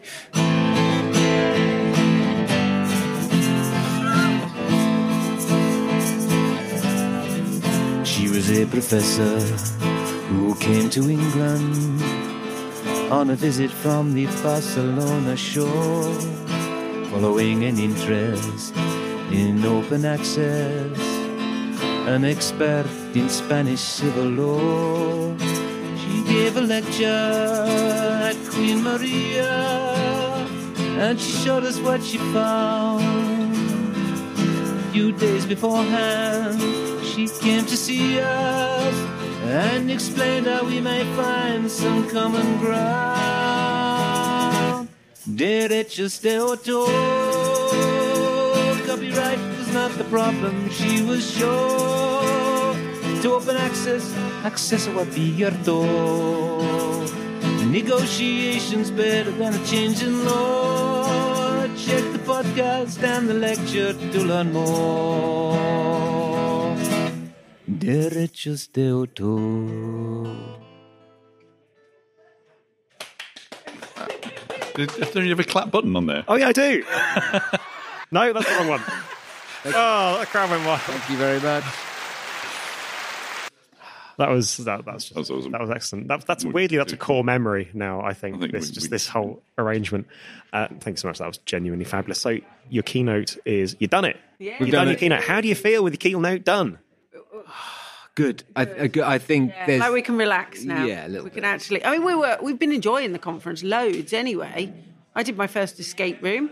Uh, I've Mm. kind of actively avoided escape rooms because there's like all these you know puzzles and locks and things that require Thinking. yeah and and. sort of a kind of slant. Yeah. Yeah, but actually, I, no, I've been having a fantastic time. I just love the whole vibe going on at the conference. But now I feel like I'm really ready to just properly be able to relax, Like sink and- in, relax, enjoy yeah, yourself in it. Yeah, yeah, yeah. yeah, we can let our hair down. Yeah. Um, we can do a bit, that, bit we, of, bit of singing later. we maybe yeah, and the sun's come out, so yeah, you know, might even put the Star Wars costumes back on. who knows. We could just arrive, couldn't we, on a red carpet in the costumes, like the king. I think we've had our queen moment now. I think we need to, uh, yeah. I don't think it's. Uh, this feels like the sort of place where, to be honest, nobody would bat an eyelid if you were both just walking around in No. Star Wars costumes. No, Maybe we should do that next year. Yeah, maybe we Talk about a theme. Mm. Or maybe just do it. see, Okay, See, if I'll- we- see if it raises any comment. I'll bring my Jedi costume, and then if anybody else wears theirs, I will wear mine. But I'm not doing it on my own. fabulous. Sounds like we've got a pact Yeah. made. Yeah. Um, so, what's been uh, the highlight of your conference so far, other than your own keynote? Oh, Elliot's keynote. Elliot's keynote was really interesting. Really, um, you know, thinking about inclusivity and play, and thinking about, um, you know, what what we can kind of that that kind of discussion about rules as well, and you know what rules there are around. I mean, we we, we like thinking about rules, don't we? Or- Yeah, and my my job for a while has involved policy and setting things up and structures for decision making and that sort of rigidity you get from being in this kind of role. And then we've been thinking very much about well, how you question those rules and think mm. about the principles behind them. Um, and then uh, I, I would agree, Elliot, and um, we're looking forward to talking to Elliot some more about that. And we want to make sure that what we're doing is as inclusive as possible. Yeah, Um, because I think that's always been a bit of a concern, isn't it? Around well, we just do what we do because we like to do it. And Yeah. we like to have fun. And we find that people enjoy, seem to enjoy that. But what we want to do is make sure that the most people possible are getting the benefit of it and that we're not just wandering into a situation and not thinking about it. and that discussion be. though about the kind of what you know what people have said about you that you know when they think you're not being professional and things like that and i think like it's really liberating being here at the conference to seeing people from all different fields who also want to be playful you know want to be taken seriously as well that doesn't mean that you know you just want to be a figure of fun does it but you know, being able to kind of poke fun at yourself, I think is so important. Being able to admit when you don't know stuff. I, I just think, like, as a teacher educator, uh, that is the thing I try to instill in people as well. You know, that that you, you kind of got to be yourself. You know, when you're in front of a class, you have got to let them in a little bit. And you know, most of my students realise how ridiculous I am within a few hours, at least, of being on a module with me. And Well, okay, you can manage a few because I've never lasted beyond a few minutes. I mean, I was going to say it's that conflation between taking things seriously and being serious. Yeah. Oh, and where does that come from? Because there's no reason why those two things should be the same at all. no, And yet, it's some somehow other people seem to work from that as an operating assumption, and it's unfounded completely. Yeah, completely. But it is. It's also something. I think when you get the older you get, it, for me, I found the easier it is Yes. to just become. Because there's fewer Yourself. things you give a fuck about, Yeah. basically. Yeah. Yeah. Yeah. And, and I think, you know, in the early part of my career, I had real imposter syndrome. I used to have go and stand in front of professors who just like look at me, who are you, small child, telling me what to do? And, you know, it, I just, well, which I wasn't. I wasn't ever there, but it made me feel like for a, a while in the early part of my career, I had to be very serious. I'd go and give a talk in a suit. I've like got all these suits I just got rid of. Yes. Like, what on earth was I doing? You know? Yeah. But I think it's fair. It's understandable. I mean, in some ways, getting older and getting more established in your field gives you more of an opportunity License. to do that. Because when you're younger and you're you're not sure of yourself, then you are going to try to be more formal. And I- I think when you're younger, being a bit silly is likely to be seen as a, a, a, you know, a manifestation of not being serious and or or. I- I think you're inexperienced. yeah, and, I And, and this is I not how we do so I think in, in some these ways we're able Yeah. Mm. to be a bit silly because we've got the backing of what we've previously done. But I think what we're trying to do is in our world to try to break that down a bit because there's there's an awful lot of pomposity out there, not just in our world, but just generally speaking, and it's not helpful uh, Mm. because it is exclusionary. I think um, if you're forcing people to be an unnatural and non-human bit, and not being able to use humour and not being able to express how they're feeling about something because And- they, and- they might get it wrong. and also just like it, it, you know it's not it's not to say that you know when you're a teacher that you're an entertainer. You know we're not trying to turn people into you know sort of professional entertainers. But there is something about you know when the the, the students they do they want to be engaged don't they? They want to see your passion in a subject when they're listening to you. And that's what i try to say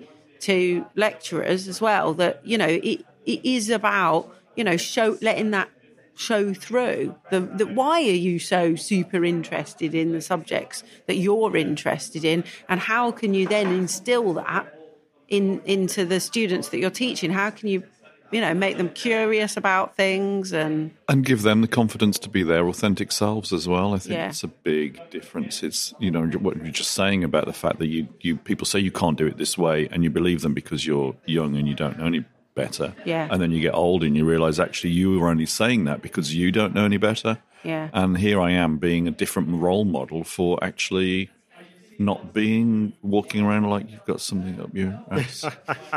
um, and and why not? You know. yeah Yeah. So Elliot's keynote, a highlight so far. Yeah. What's the uh, what's the thing that you're looking forward to most in the rest of the conference? i'm looking forward to back to the future Yeah, Screening well, I'm a big. Everybody says this. I'm a big Back to the Future fan. I remember going to see it in the cinema. I was ten in 1985. I, I actually I actually made a video um, with my brother. He was like quite good at skateboarding, and like I, I, I absolutely would have been a YouTuber if I'd have been younger. I know I would because we we like nicked my dad's video camera. We um, sort of set up him doing all this skateboarding around, and then we kind of got the Huey Lewis, you know, song and managed to kind of work out how to put that over the top of this video we made. We made, um, and we we just thought it was like the coolest thing we'd ever done, and it was just on a videotape, and we just showed it to our friends. But it was yeah, yeah it was kind of completely inspired by the film, and you know. Just being able to create something that was a, actually a kind of copy of it. and we've gone full circle. we have a little bit, yeah. So, uh, just want to talk. I mean, we're podcasters. Oh, I say we're podcasters. That sounds very grand, doesn't it? We're podcasters. Well, we're nerds. got the ball. Yes, we're podcasters. We're too. podcasters. We Uh, are too. Yeah, we're, we're not as we're not performers like you guys. You you've just smashed the whole performance aspect of things. We are we're nerds, I guess is the thing. And Mark Can't is sing, looking- can't dance, can act a little. No, no, hang can't sing. Oh, whatever. Sorry, I don't mean to- Cook. I thank you so much for joining us. It's been genuinely wonderful. Again, massively enjoyed the keynote. It was just it was it was energizing. I felt like I, I felt like I wanted to go out and learn copyright law by the end. By the way, we might have a small copyright question afterwards, which we need to do off the record. Okay. But Mark can ask that. Yeah. Um, just in case you know the police need to be called. Remember, it's not legal advice. Well, it's not legal advice, but it should be correct.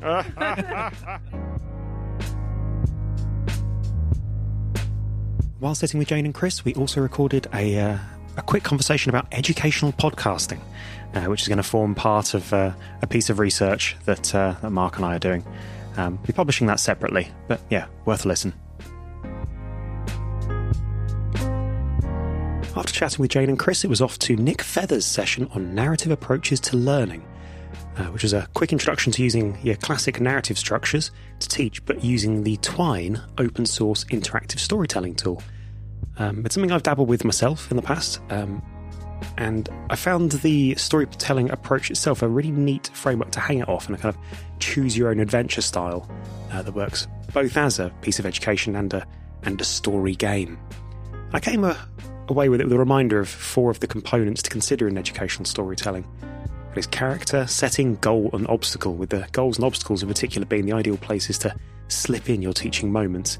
It's a handy shorthand that I'll look to use the next time I prototype an edu game. And another reminder that I really must get back into Twine again. It's a, it's a really lovely, neat system, very easy to use. If you've not tried it, give it a bash. This was followed by a sort of day two review with Nick and Rosie, CoCo co chairs and organisers of the Playful Learning Conference. Here we are chatting a bit more about playful learning and some of the sessions that we've attended and enjoyed throughout the day.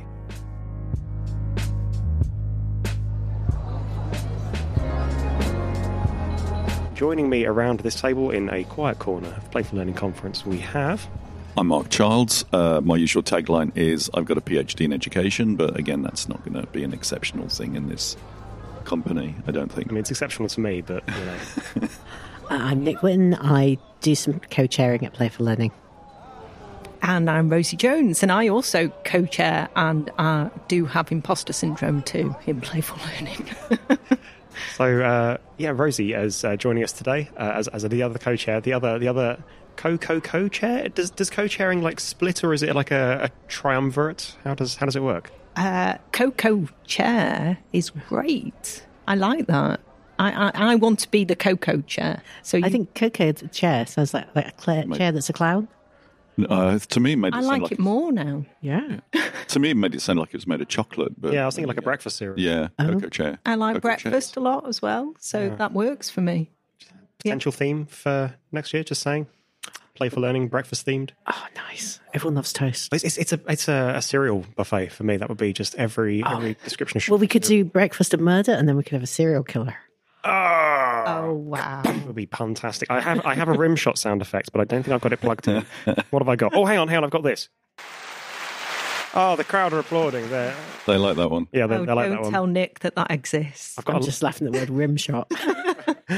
I'll get the rim shot one on. I've got I've got a laughter button as well, but you know, I always feel a bit sad about using the laughter button, using artificial laughter. Anyway, so um, uh, so Rosie's joining us uh, today. Um, Late. late. I, I didn't want to say late, um, Yeah. but but late. Uh, but yeah, Rosie, what's your relationship with um, playful learning? What's your you know what's your what's your wider practice as well? Oh gosh. Um, so uh, I am currently the director of student and library services at Teesside University. So I don't know how that relates to play at all because it's all very serious. But I do try and incorporate play into my leadership on a on a regular basis. Um, I stumbled across play, and it's all Nick's fault, really. She um, she managed to teach me on the PG cert when I was back at MMU, and um, somehow I was, I think, the most enthusiastic person in the classroom. So she got me involved with a playful project um, called ARGOSI. We've just had an ARGOSI reunion uh, at at uh, Playful Learning, which What, what's ARGOSI? uh, Sounds like a Greek. alternate reality game for orientation, socialization, and induction. Great name. Nope. There we go. It's the crowd applauding. Uh, yeah, so I was a, a, a very new professional librarian when I walked into a room with really esteemed colleagues. We'd won a load of money off JISC.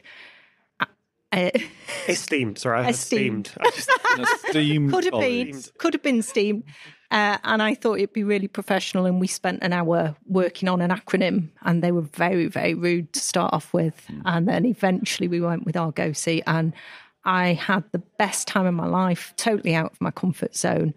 But I've never wanted to step um, out of that again. I, I, I kind of like the stretch, but I'm probably not natural in this environment. So I love it. It's a challenge every year at the Playful Learning Conference. So, hmm, what is it about the Playful Learning Conference? You know, what's what are the, the big sort of standout things to you? Oh, um, I think it's that it turns the conference on its head for me. So I go to a, a lot more traditional conferences, um, and I have great fun at them. But I, I don't necessarily come away. I, I, it, it makes me more creative.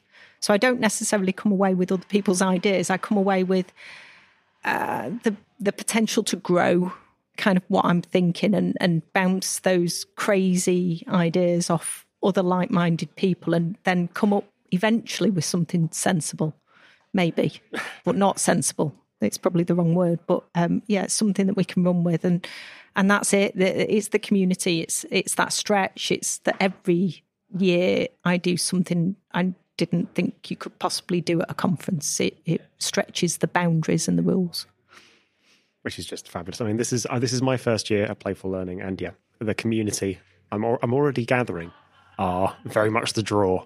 They're bloody brilliant. It's the uh, it's the just the most wonderful concentration of genius lunatics in a single place. I absolutely love it, and everybody um, everybody here so far. So this is day two uh, of Playful Learning. We're recording this around about 20 past two in the afternoon, so only realistically halfway through the day. But it's been a jam packed day so far. Gosh darn it. Uh, how's everybody's day two going? What have you been doing? Well, I'll start. Uh, so we've just come away from the keynote with uh, Chris and Jane, and uh, and I had the pleasure of introducing them, and then uh, uh, queuing in various bits of music today. Uh, and oh, what a keynote! Um, oh, really energetic. I don't know how they managed to fit everything into that space of time, um, or how they managed to make. Well, to be fair, you know, we were all coming up with the terms at the beginning. Copyright isn't the most you know, doesn't scream excitement and actually uh, they just make the topic so engaging and interesting. They really do do that. I think they moved around more in 40 minutes than I do in a day normally. It was it was intimidating. It was amazing.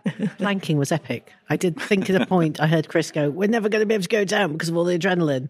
Again, are we actually going to finish this on time? Because two how long are they going to plank for?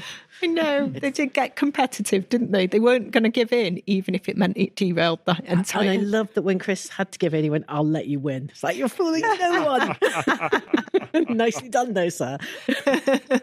So, um, what have other than the, the keynote? What have people gone to today? What have we? Have you managed to go to? I did. I went to a session. I went to a Your session. first ever session. It was a session about escape rooms, and we did an escape room. There was an online version, and then there was a face to face version and it was good. I like escape rooms. Was this the um, the accessible? It was the accessibility one. I yeah. wanted to go to that, but I had to go to the pharmacy to buy a COVID test, which came out to be negative. Hooray! Hooray! I wish I should probably have. Yeah, I could have opened with that, and it was positive. Ha Now you're all around a microphone with me. Um, yeah. So yeah, tell us, tell me about the uh, the accessible escape room. Yeah. So well, it was an escape room. It, well, it wasn't about the escape room itself being accessible. It was about as an escape room about accessibility.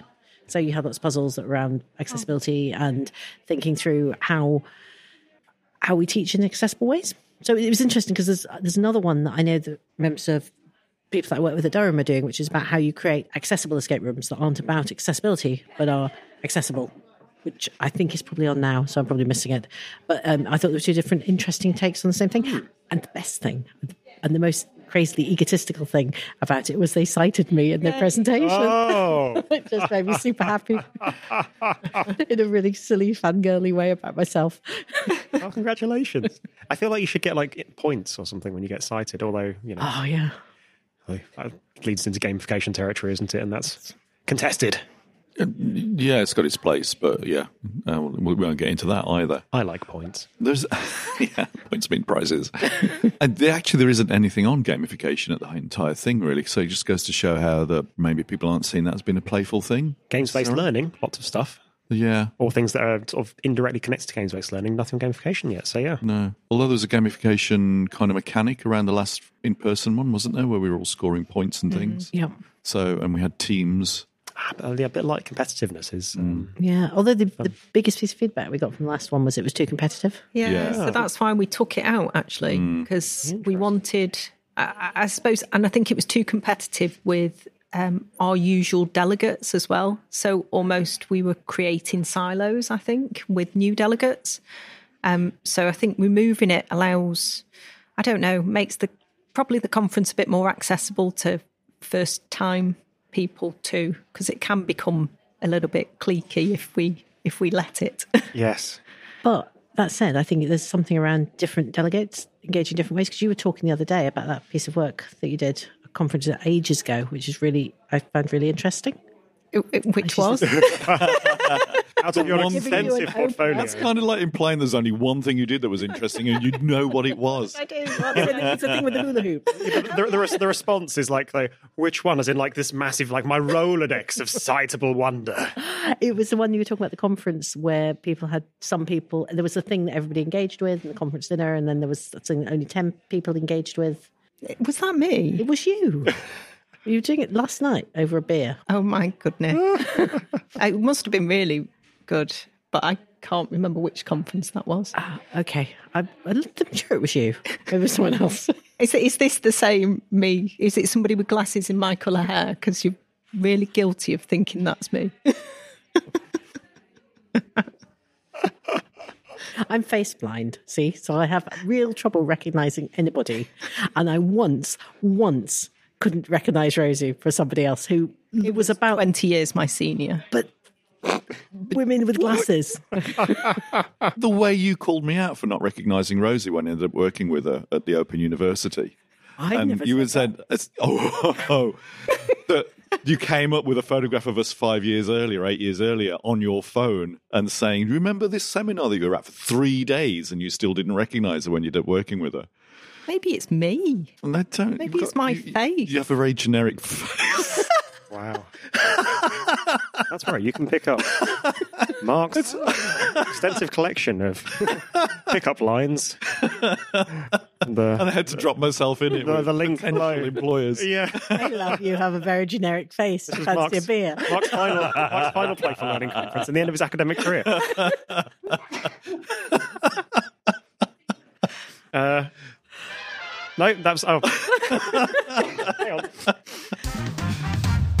Hang on. Oh, that's Mark. There you go. Uh, there that you go. was You- me walking out the door. there you go. That's that's your that's your new theme tune, Didn't Mark. mean it, Rosie. So, what was this paper? Have we did we did we work out what this thing was in the end, or did, does it even exist? I'm sure it was you. You were talking about how, and it might have been. It was either. I'm sure you did a LILAC conference, or and you said you used lots of different types of play, and different people got into it in different ways. Or maybe it was an alt conference actually, because you talked about hats, and you said that there was a hat activity that everybody did. This was all last night. No, it was Katie. you at all? Katie's really interesting. You should hmm. interview her. you maybe want to cut all of that. Oh no no no! so that's a new bar for the shagginess of a dog in a story. I, I what a journey to be on, and for you listeners, and for you. so um, so yeah, what else? What else people people been to? I'm gonna I'm gonna go in one. I I, I went to um, the uh, the memes session earlier, which uh, really tickled me. It was making memes, uh, creating memes to develop conceptual understanding. Uh, John Parkins one. Um, it was just a little short thirty minute session, and it was a really neat, little fun, self-contained idea. It was a really fun session as well. It was just basically uh, talking through the process he's been through with his students to encourage them to to make memes in order to kind of like, you know, place quotes and kind of assimilate them um, and share them in a sort of you know fun and accessible way. And then how you can you know yourself use that approach and, and, and make memes and you know the mechanism he uses to do it, which is a website called Imgflip, which funny enough I also use uh, memegenerator.com. Just Google meme generator and you can go there. And we had a great time. We spent the last 15 minutes of the session uh, creating memes and adding them to a Padlet board, which I think has been tweeted out. Um, and they were just, there was some really good stuff in there, as, as there always is with, uh, with some good memes. Um, some of which contain some of the issues of the day, because it's been a bit of an exciting day. both What's inside- happening? Oh, well, inside the conference walls, oh, it's fun and games. Outside the conference walls, the world is burning um, with hilarity, because it's just, Clownful. oh, clownful. What a, what a hashtag. What a, twi- what a hashtag. What a hashtag! But yeah, I really, I, I really enjoyed. Did anyone else see the the meme session. Saw it on the flip grid. You saw it on the flip grid. I was it was very very good. I really enjoyed it. But yeah, and I kind of reflected. I was like, oh man, like, this is this would be a great um, ice breaking activity to use in workshops. Like this would be so good. And also, weirdly, it might be a good way to um, engage people over slightly spicy issues because we're a little bit conflict averse sometimes at the Open University.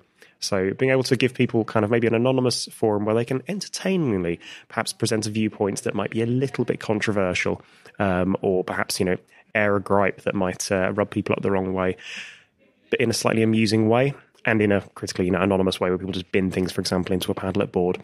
In that, uh, you know, that, that might just, and yeah, it would definitely require moderation, but I thought it might be a nice way of ice breaking a session if you wanted to do it kind of like, you know, just as a fun, entertaining activity, but also if you did have specific, niggly, designy, problemy discussion points that you wanted to go, just a nice way of kind of getting people's juices yeah, juices going with them.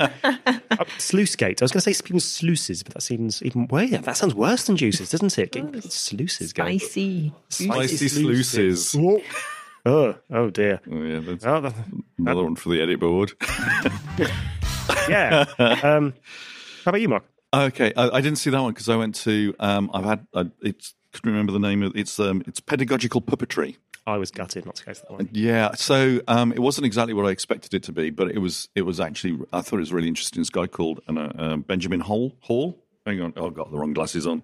Hall. Yes. And uh, but Ian Truelove, who's somebody I've worked with uh, on other stuff, uh, Ian couldn't make it, but Ben was talking about they do a lot of creative. He does creative design courses. Um, this is at three different universities, and his main thing when he started off was the idea that creativity is something you pass on, and he was using the I, the metaphor of a friendship cake, and it's like a sourdough or whatever. You end up with sort of you have a little bit of it and you pass it on to somebody else, and that becomes the core of their bread if they're doing sourdough or their cake if they're doing a friendship cake. And he was using this as creative sort of metaphor but he used the idea of he talked about this friendship cake as being Herman.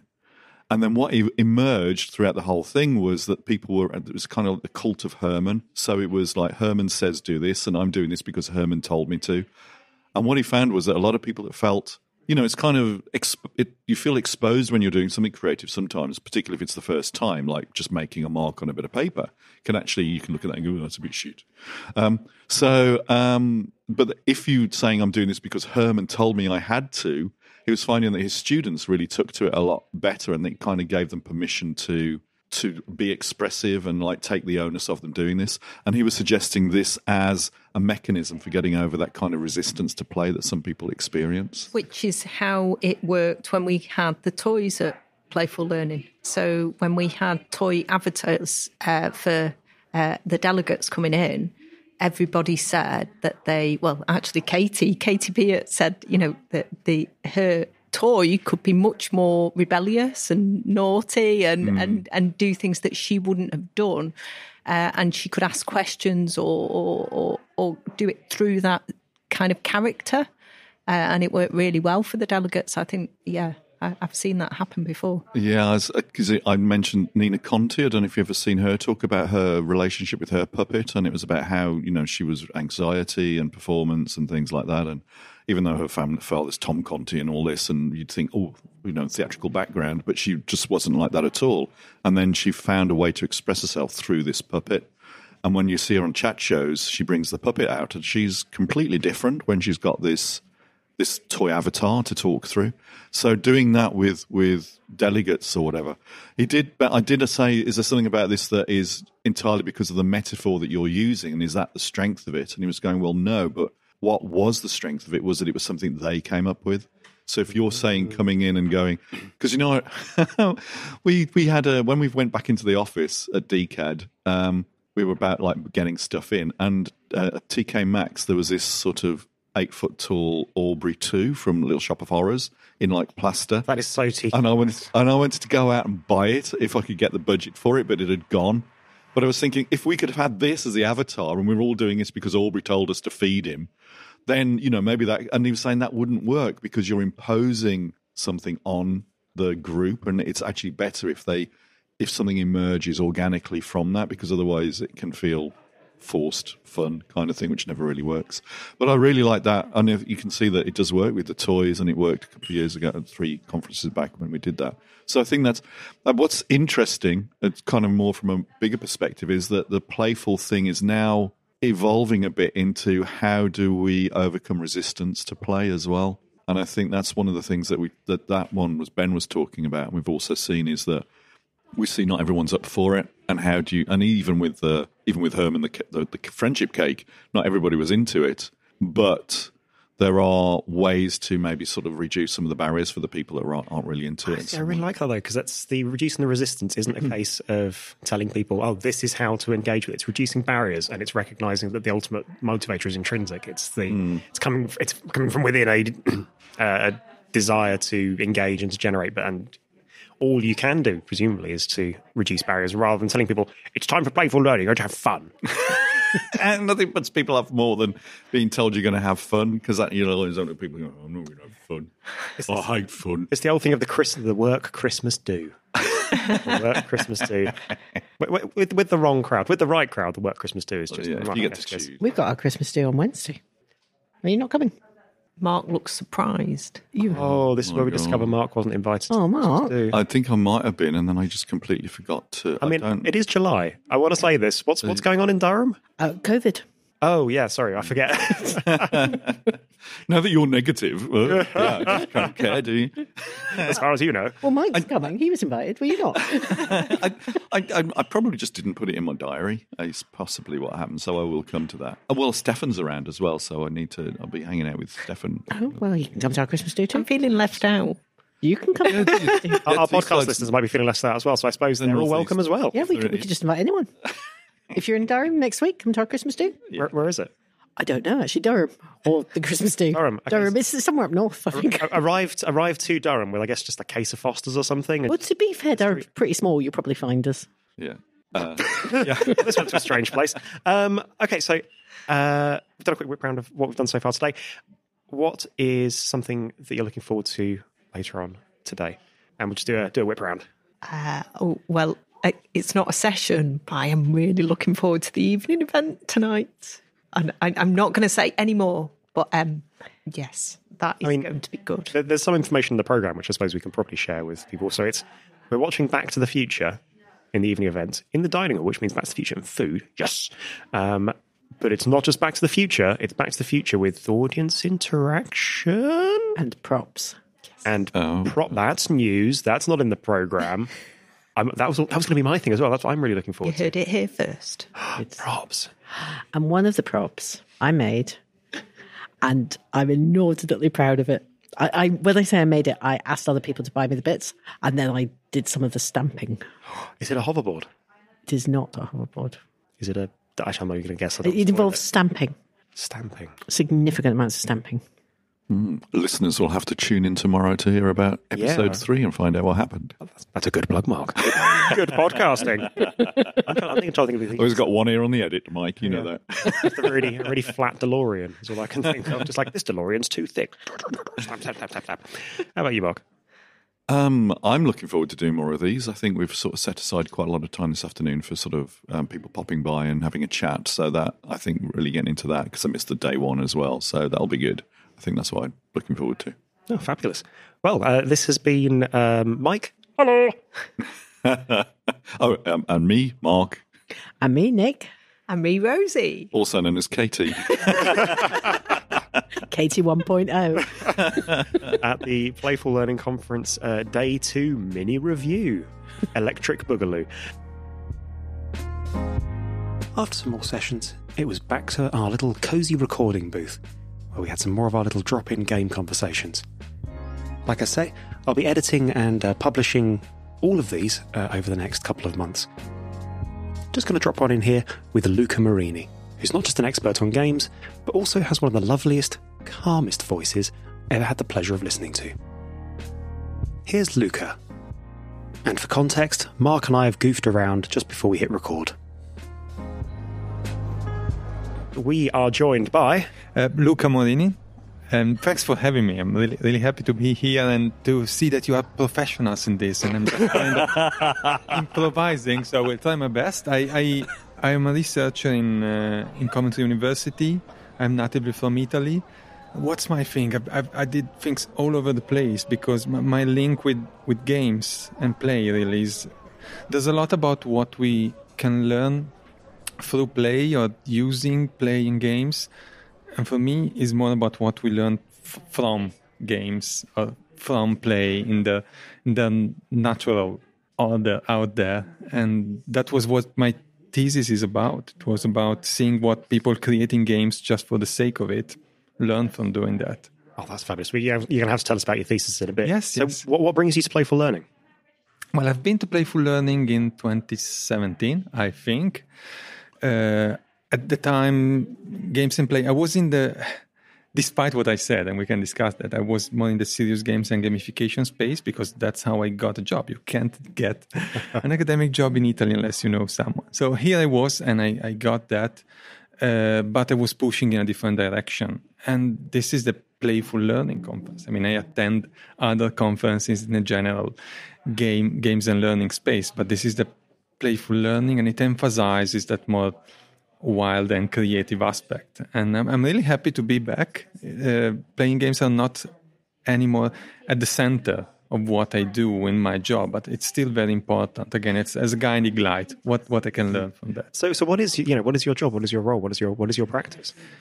I so in the in the Center for Global Learning, I work in a team which is called Education Without Boundaries, and we do a lot of work about intercultural engagement, intercultural communication. Coventry University is probably one of the, or if not the most diverse institution in the UK. We have lots of uh, foreign students coming in. We have lots of international partnership, and we need to navigate that. There's lots of uh, there's lots of attrition sometimes when you when you meet across different culture. And I say this as a migrant myself.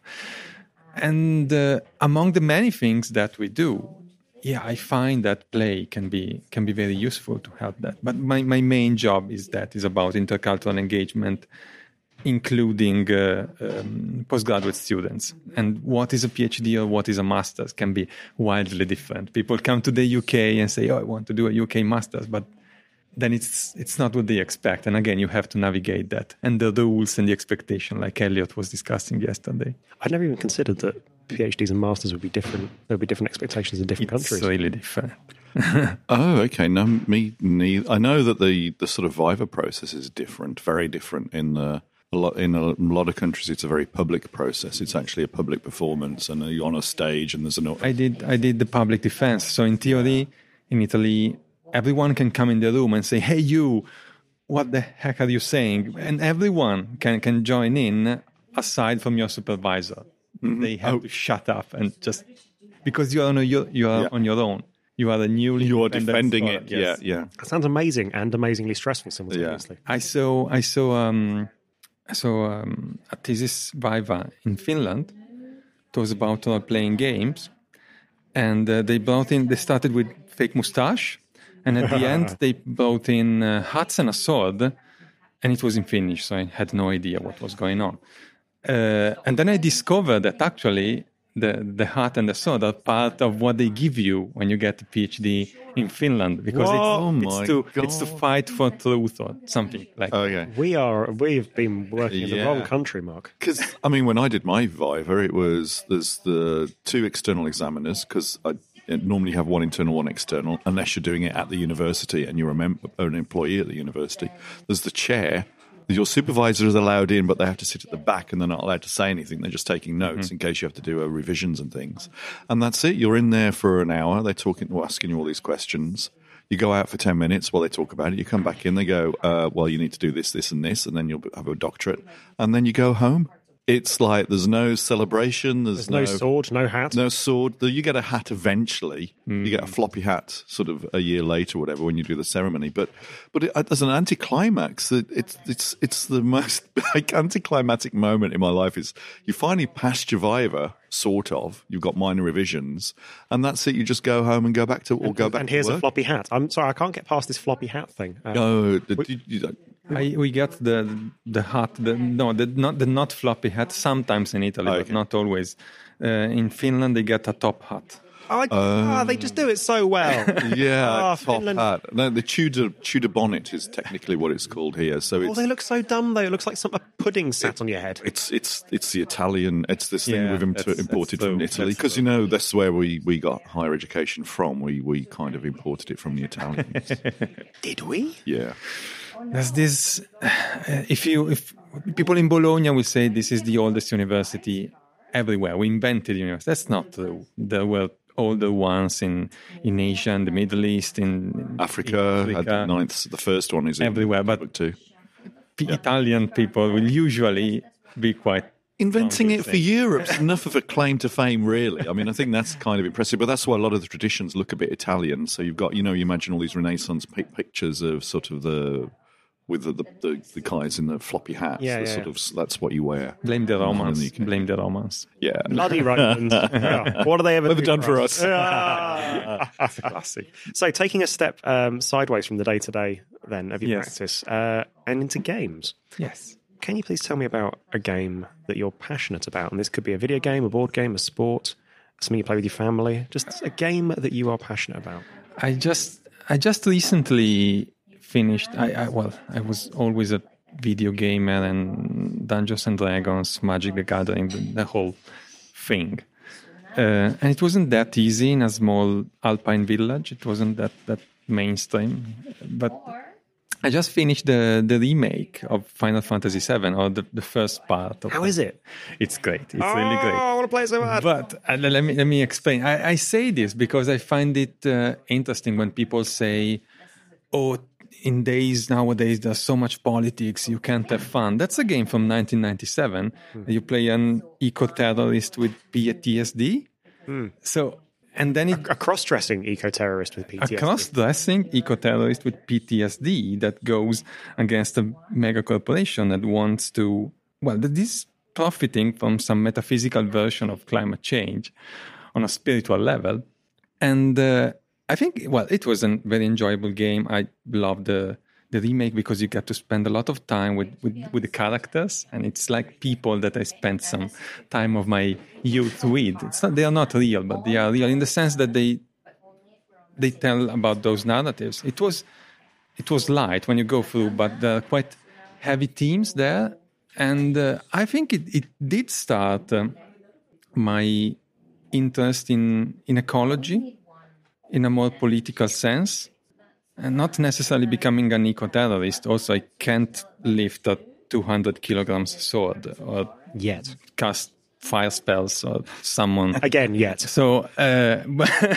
for now, for now, I, I wouldn't be much useful in that kind of direct action, but you could still learn learn a lot from that. It was quite an overt metaphor, a metaphor that millions of people have played through, and it definitely influenced how I think about um, the medium of play, about uh, how do you learn and engage with narratives, and about the, the politics of uh, our relationship with our environment. I think that's so interesting because you've actually you've, you've you've jumped to my next question, which was going to be how do you see you know your, your passion for this game and for games in general intersecting with your with your practice and so far you've described you know the, the love of the narrative the love of the people but also it's inspired this um, you know a, a, uh, a drive for not eco-terrorism but uh, an ecological understanding Yes, yes. Well, uh, after this, I'm I'm running my session, and uh, it's a lot about how the the game designer's mindset can allow you to have a more active political imagination in terms of how you engage with local context, but also with global context, because games are inherently about inherently about they are systemic, they have feedback loops, they are about information flows. So there's a lot there that is is hard science, but also they are highly emotional and engaging experiences.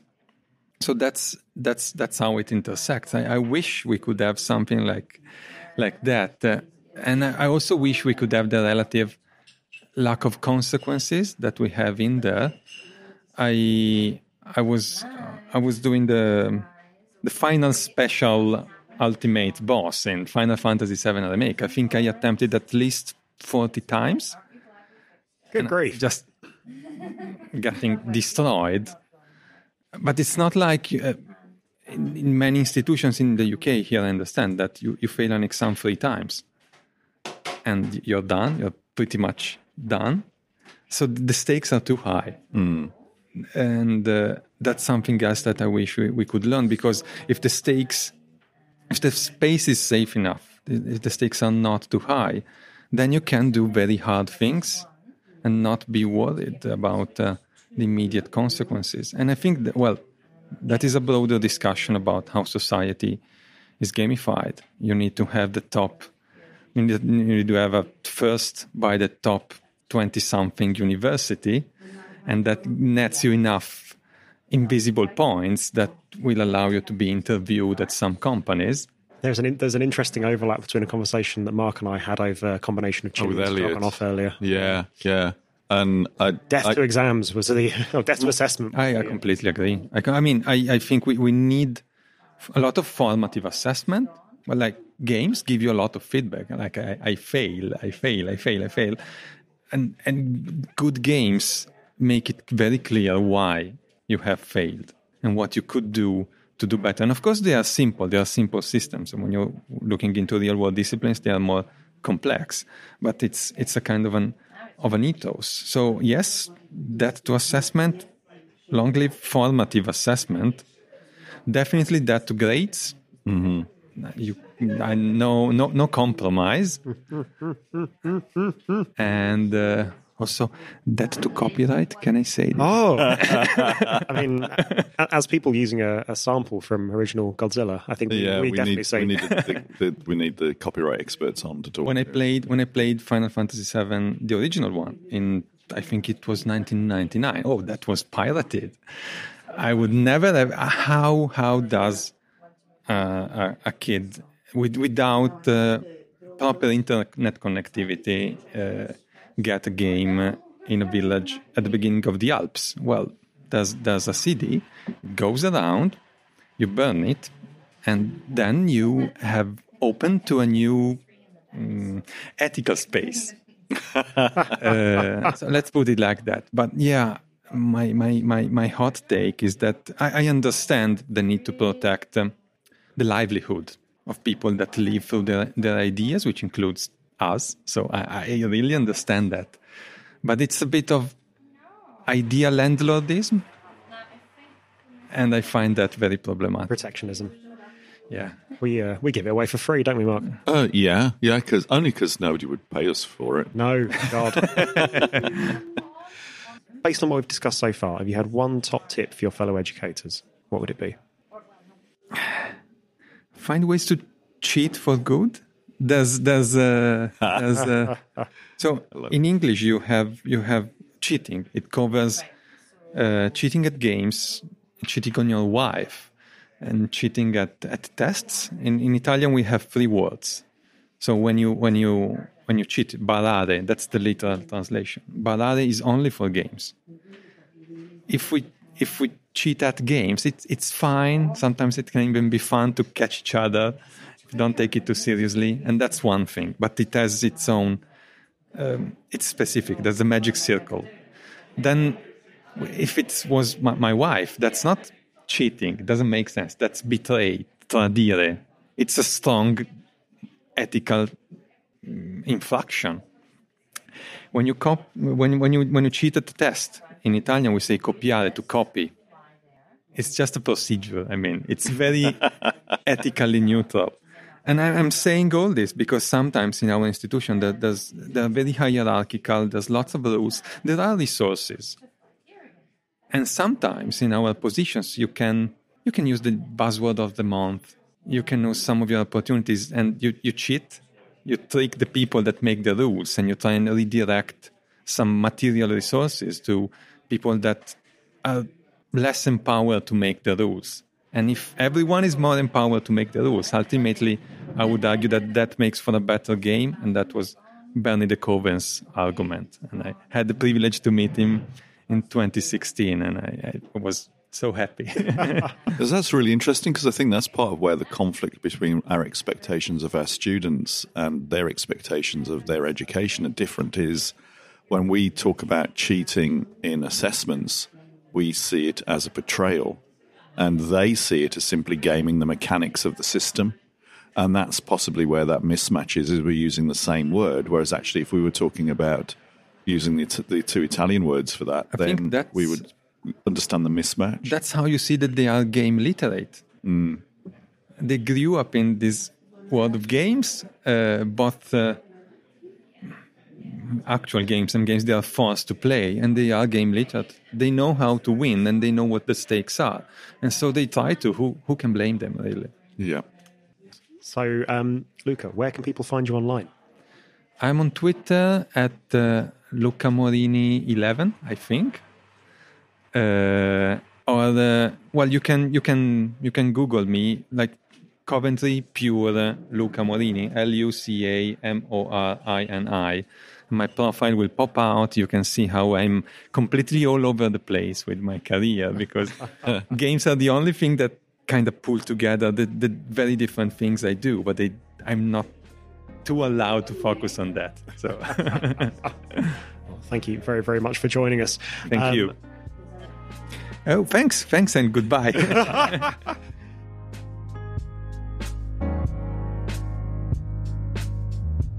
between this, stepped into John Parkin's session on creating memes to develop conceptual understanding. Now, I love a good meme. Um, John showed us how he's used the medium to uh, engage his students, uh, develop their visual skills, and sort of generally get them to demonstrate conceptual understanding by refitting it into a, a meme format. Now, memes themselves are, are quite interesting as a, as a format, as a, as a medium, um, as they often involve a kind of like an underlying meta joke um, and sort of an additional layer um, of, of user created joke uh, added on top of it. Uh, and as anybody who's ever sat down and tried to write an education based joke before, it's, it's very hard.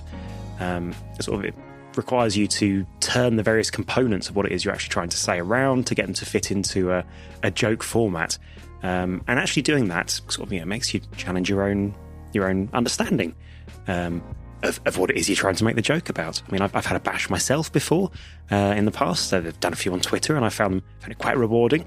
Um, but the joy of doing it as a meme is that as a format, it's quite sort of, it's quite small, brief, self-contained. It forces a certain amount of uh, of focus, um, which in turn I think makes it appealing both as a as a medium to be consumed, but also as a uh, yeah as as, as, a, as an activity for students because it's sort of you know it's impossible to branch out into a shaggy dog story in a in a small 600 pixel JPEG. But yeah, it's definitely something I'm going to try and do more of in my own practice, if not with the teams I work with. I think I still need to work out how I can fit it in because I really, really, really love a meme. But yeah, it was it was a great session, and uh, there's a fantastic Padlet board which I'll desperately try and remember to link to in the show notes here um, of some of the memes that we all produced. After that, managed to nab Dr. Pen Holland for a quick recording. Uh, Pen is one of the authors of the Catastrophic Card Game, which was an absolutely brilliant card game. It's uh, sort of an educational card game, which I, I, I won't spoil it for you uh, now, uh, about uh, ecologies and catastrophes, um, which is also, unlike a lot of edu games, a really good game in its own right. And we actually played, uh, I think that's sort of the first turn and a half, two turns of it on the first night before, yeah, I had to check out and just go for a little lie down because uh, I, I was suffering a little bit, as, as, as you'll hear from the beginning of this. Over to our chat with Pen now, where we start off with our, our little game conversation that we've been kind of gradually setting into throughout the conference, uh, and then a chat about catastrophic. Hello and welcome to Pedagodzilla, the pedagogic podcast with the pop culture core here live and on location at the Playful Learning Conference in a, I normally say quiet corner, but it's not a quiet corner right now. Everybody's come out for a little coffee break, so you can probably hear a little bit of a tumult in the background. Um, I'm Mike, hello, uh, imposter syndrome incarnate, a man with a bag of microphones and an effervescent drink. Um, basically, Mark and I have just gone. Mark and I just did a boys' trip to the pharmacy to get lots of delicious medications because we are collapsing as people. Um, and joining me, we have I'm Mark. Um, yes, so I don't know how you managed. It's that effervescent stuff making you sound effervescent, isn't it? Uh, just before we turned the recording on, Mike was like, "Oh yeah, so this is happening, and then we're doing this." And then he goes, "Hello, and welcome to Better Godzilla." And I go, "Okay, this is the this is Doctor Theatre working on Michael." um, yeah, this it's all right. This it's it's already starting to dip. To be perfect. and we are joined by Pen from York. Uh, I'm really glad you're editing these. uh, I really leave that in. Or am I? yeah, well, yeah, yeah, yeah. Uh, I'm Pen. I'm from York. I'm in a biology department, but I'm secretly a mathematician. What? I sit on fences wherever I can find them uh, on the disciplinary boundaries, and I like making games. Which is, leads us perfectly into our first question of this lovely uh, playful learning format that we're loosely cobbling together and uh, ostensibly sticking to a structure for, which is just falling to bits as we Keep go. it going, Mike. Yeah, sorry. Um, so, Pen, can you tell us about a game that you are passionate about? And it could be a board game, video game, um, anything at all. My favourite small game is a game called Red Seven. I don't know if you've played it. I have. It's quite simple. Um, the the cards have a colour in the rainbow, seven colours, and they have a number from one to seven, and um, each colour means a different rule. So when you put a card down in the middle, you can change the rule to say who's winning. And the only rule of the game is that at the end of your turn, you have to be winning. So you can either change the rule or you can put down a card or you can do both so that you've got the highest card or the most colourful cards or the most cards under four or whatever it might be. And if you can't evolve quickly enough uh, to be winning, then you're out. Ah. I so I, I have played Red Seven, and funnily enough, I, I found it quite complicated. Like, my brain couldn't handle it. My, my poor little brain couldn't handle it. But I, which is a shame because I love that kind of game. It's a real kind of ixy trixy, I screw you overy kind of uh, competitive game. Have you, have you played it, Mark? No, I haven't. No, no, it sounds good. Sound, it sounds a bit exploding kittensy, as we were talking about last time. Um, uh, even Uno, Uno's got, a, you know, it's like it changes, evolves each time, and it's about putting the card down that messes up the next person. Yeah, it's, it's that screw you mechanic, isn't it? Yeah, yeah. Yeah, yeah. So, what is it that actually, you know, what are the, the, the aspects of it that, you know, you're so passionate about?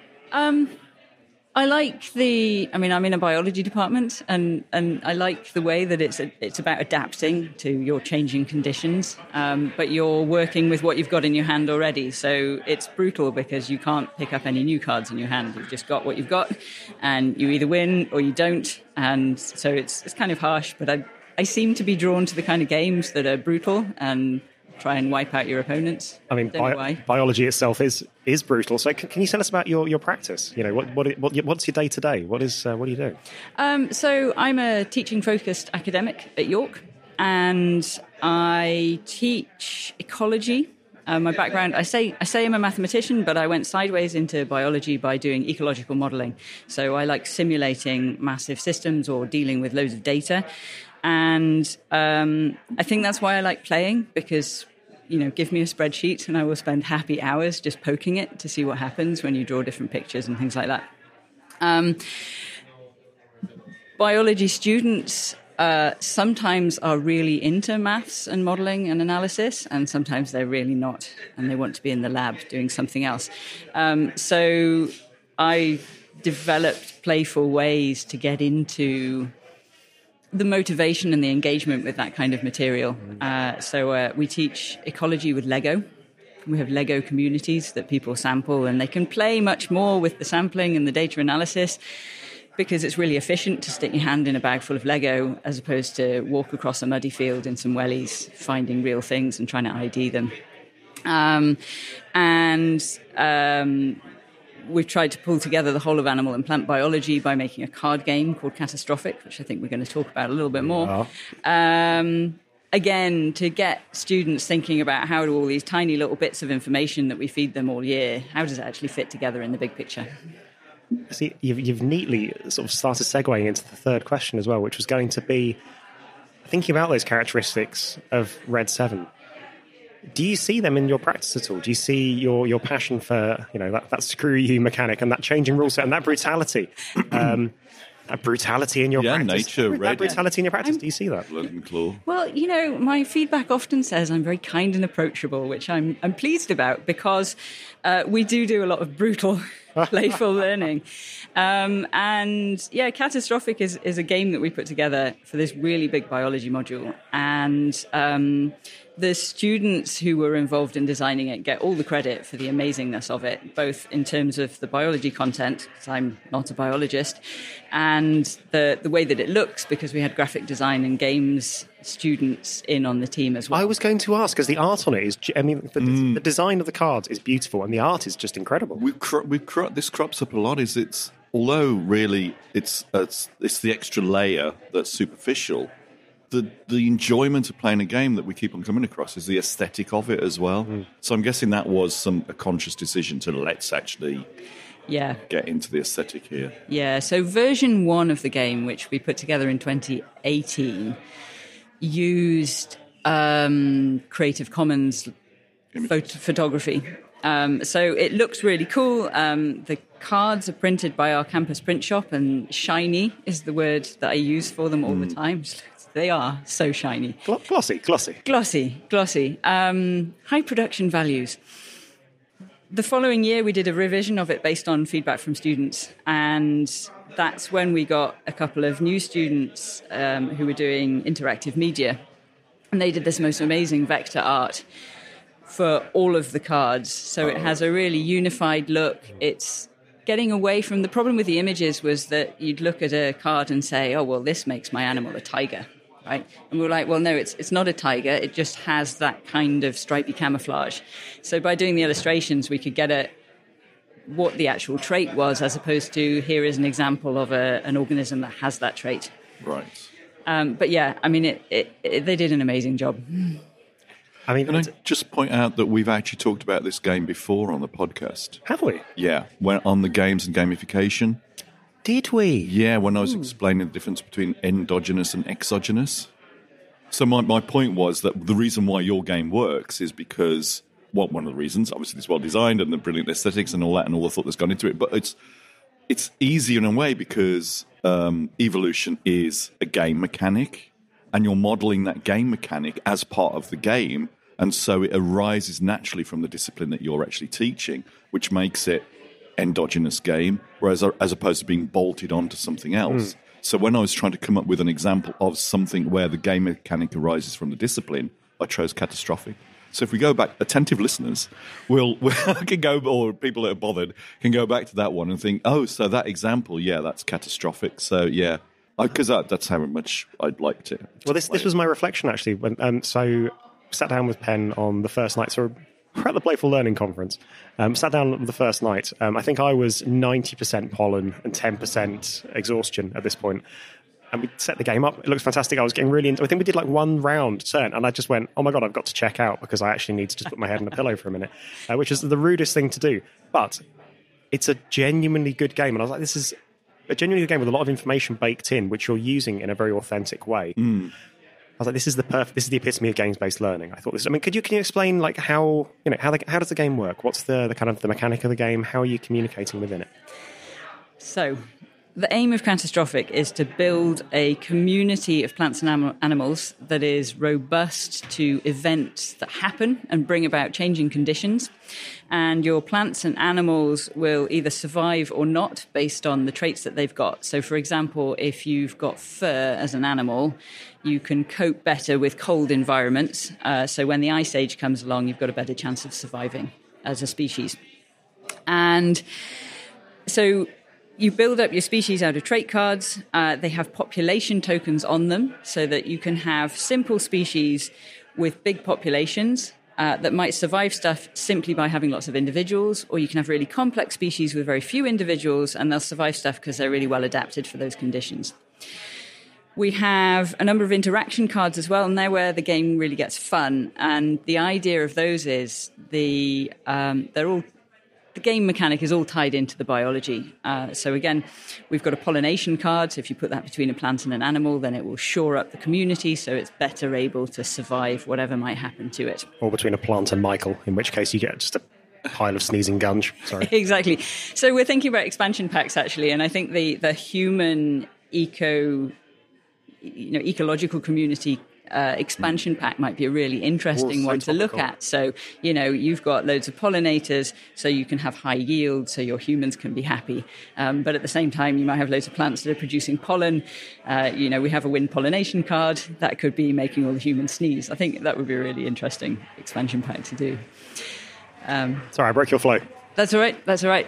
Um, interaction cards, yes. So so they're really cool, and and that's where we get to pull in all the really interesting things that are shoring up the connections between species, but also um, between communities. And so there are some interaction cards that let you collaborate with other people if you want to um, share traits and have mutualistic relationships and shore each other up what usually happens, which is really interesting, is that um, players just try and take each other out. So they're sending off predators to eat each other's um, animals, or they're sending out herbivores, or they're just slapping down an event on someone and saying, "Well, you've got a drought." This is the return to the screw you mechanic that uh, you, you liked about Red Seven. Absolutely, but you know, Mother Nature is, is brutal sometimes. Um, but the best bit about it is that it, it really it stops and makes people think and you know the discussions that are happening about biology as people are playing games I've played it with a lot of people now, and I've played it with ecologists who think it's absolutely hilarious because they can finally control their ecosystem and then get wiped out by each other.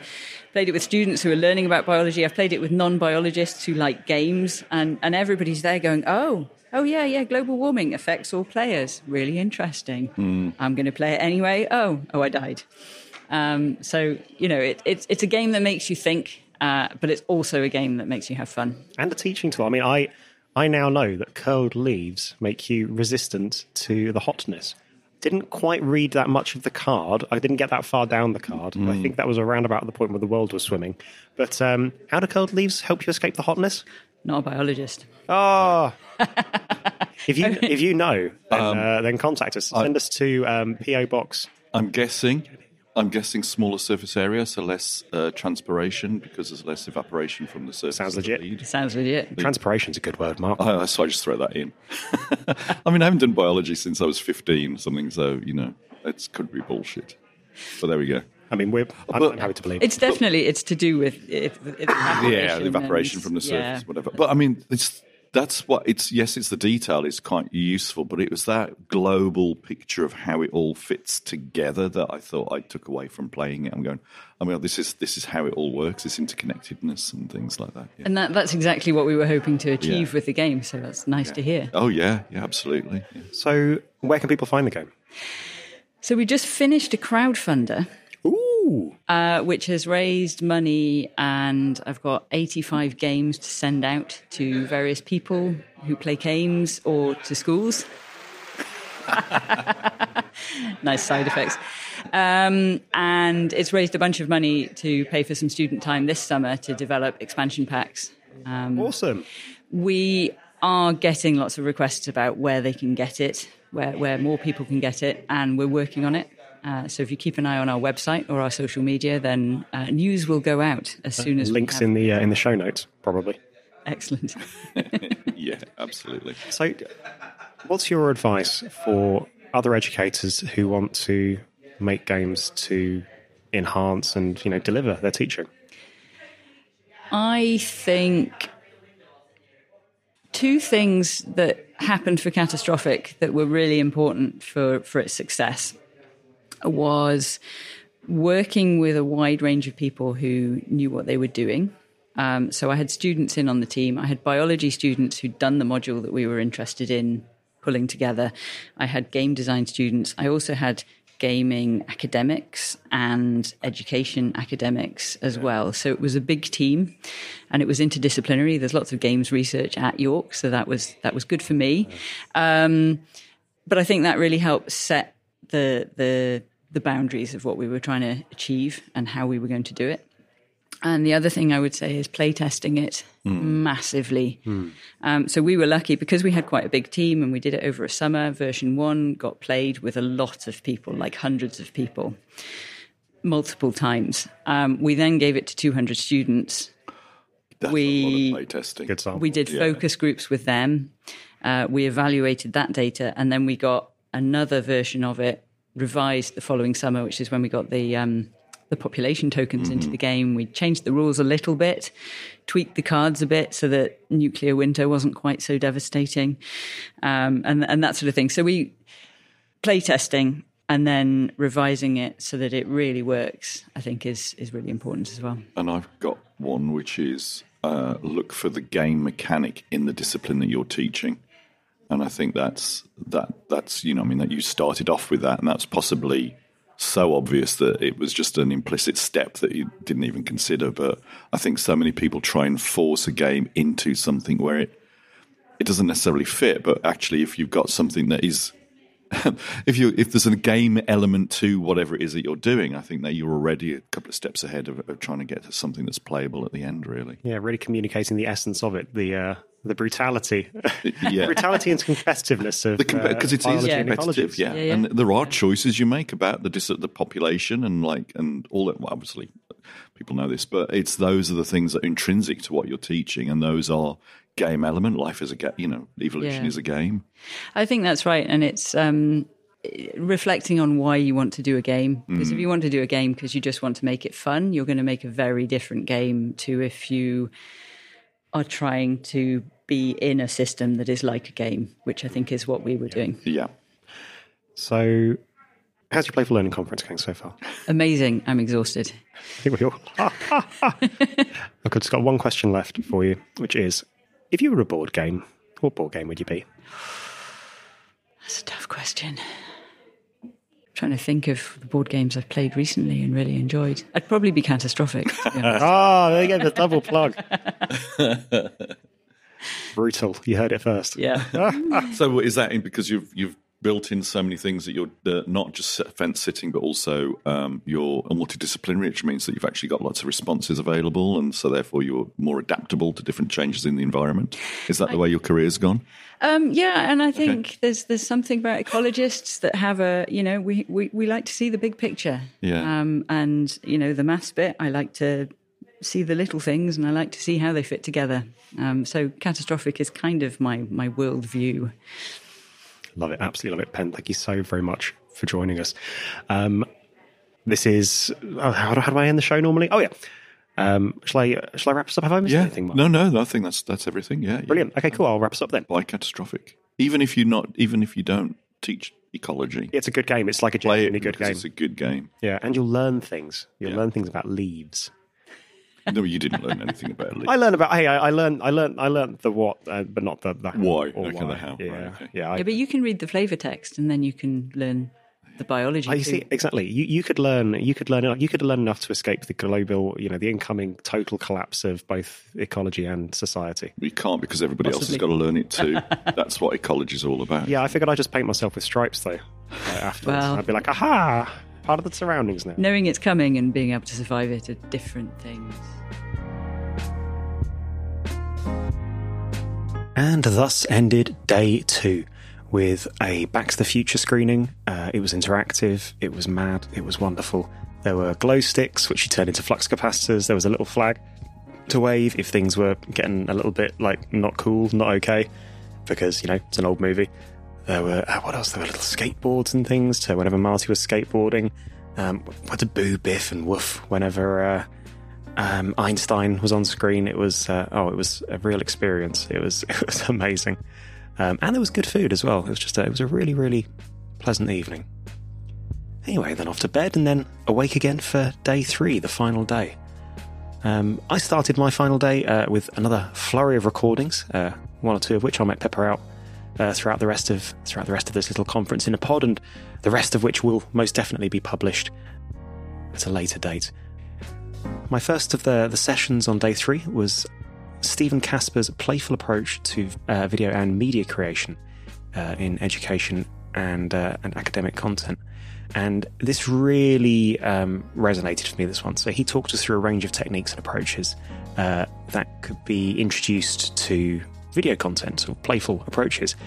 Um, and yeah, he was really frank about kind of, you know, the development time that this needs to actually introduce. It's not just a case of, oh, we're going to be playful and kind of fun and engaging in our videos. You know, it's very upfront about the fact that it, you know, he needs to take time to sit down and think about and storyboard these. Um, and then he actually, sort of as part of the activity, this challenged us as a group to follow a sort of storyboarding approach to present uh, a playful and engaging take on a piece of subject matter expertise. Um, which, to be honest, was kind of where our group very nearly fell flat on our face at the first hurdle, uh, because I think as a, as a table we sort of we had a talk around, and uh, this is the problem: when you've got too many, like world beating experts in the room, it's a little bit hard to settle on, on one thing to teach. And I think we really struggled to uh, to pin down a single kind of coherent learning outcome. Uh, and then because of this, we found it quite hard to develop this forwards into an idea. So it's you know good to know that the old constructive alignment applies at both the micro uh, and the macro level uh, in that regard. Um, and yeah, just making sure that you've got your foundations um, established first. But anyway, yeah, so Stephen had this really cool matrix um, of ideas to try and spice up your videos. So, you know, um, some of them may sound familiar. It's like, you know, introducing uh, analogies, um, kind of pop culture references, things like that. Uh, presenting things in just sort of fun and unusual ways, just kind of like you know, a, a, almost like a just a series of bullet points of little ideas that you could introduce to things, just to make them a little bit more um, yeah, a little bit less dry. I mean, as he said, the session's called No More Talking Heads. I think that's very much the kind of thing he was trying to get away from.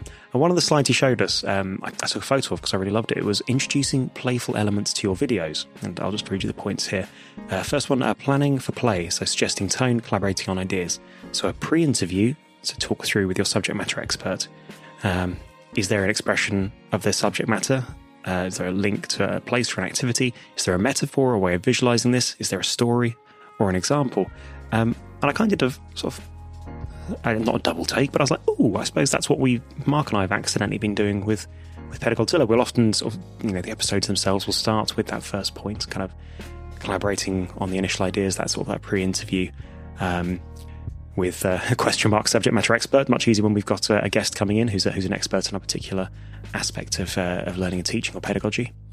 Um, and then actually the big thing for us is, is finding the uh, the metaphors and the expressions of that idea. So working out what kind of what the key points of the idea are, what the expression is, and then what you know what um, pop culture thing we can use as a metaphor in order to uh, understand it as, as, a framework to uh, to understand it, and then kind of is there a story example? You know, we do try and we have we do try and sort of build a narrative throughout these. It's a, it's a discovery process where we try and answer a question. So yeah, I was just like, oh, this is you know, it's not something I'd considered in that respect before, but just a wonderful way of just boiling down kind of the essence of how you can apply this, not just how we've done it in podcasting, but how you could apply it to to all sort of media creation. But yeah, so uh, really enjoyed that, and I feel like there's probably more meat to, uh, to chew off that. So uh, yes, uh, Stephen, if you're listening, uh, get in touch. I'd love to uh, to chat about that further and have have you on the show and uh, perhaps go through some more fun ways to uh, to spice up AV.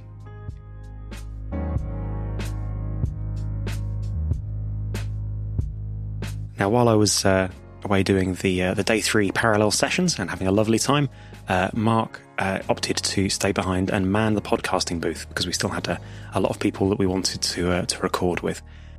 And it's given me a great deal of pleasure to uh, listen back to what he recorded without me then and find them opening like this.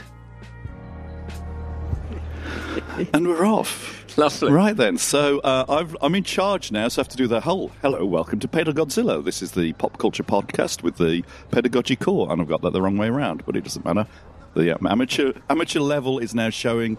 Um, so I'm Mark. Uh, I'm uh, imposter syndrome incarnate, um, which is Mike's usual role, but that's because I now have intense imposter syndrome about actually running this podcast and the whole booth and all the equipment and everything like this. Anyway, today we have Dave White. Hello. Um, hello. Hello. So we have some questions which I'm going to ask, but do you want to just talk about yourself, Dave, and what you do and, and, and how, and also maybe. Do I want to talk about myself? Yeah, uh, being a rule breaker. Are we calling now Dave two desserts white? We had a little incident at lunch where I picked up two desserts because I was really hungry and the desserts were fairly modest in size. And a member of staff informed me in no uncertain terms that I wasn't allowed two desserts and I had to take one back. Even though one of them was fruit. Which isn't a dessert. So that's so there you go. I am a rule breaker. I'm just not consciously, or not until I'm told. Yeah, and you think that's helped with you getting where you are? Uh, uh, Dave is just now about to take on the role of chair, no, president, Viva el Presidente of Alt. Yeah, no, I've been doing it for a while. You oh, you've been doing it for a while. yeah, that's how, that's how, effective. That's how I am. What I yeah, rule breaking? I don't know. I think. I mean, obviously, I am a middle-aged white male, so mm. I, I have you know, there's some structural things that have helped you get to where you are. Any, any, harm, which to be fair, but back in the day, I didn't. Can I just move you a bit closer to the mic? Yes, you get hello. Yeah, back quite that close. Oh, okay, there you go. There you go. That's brilliant. That's brilliant. Okay. Um, it, it, yeah.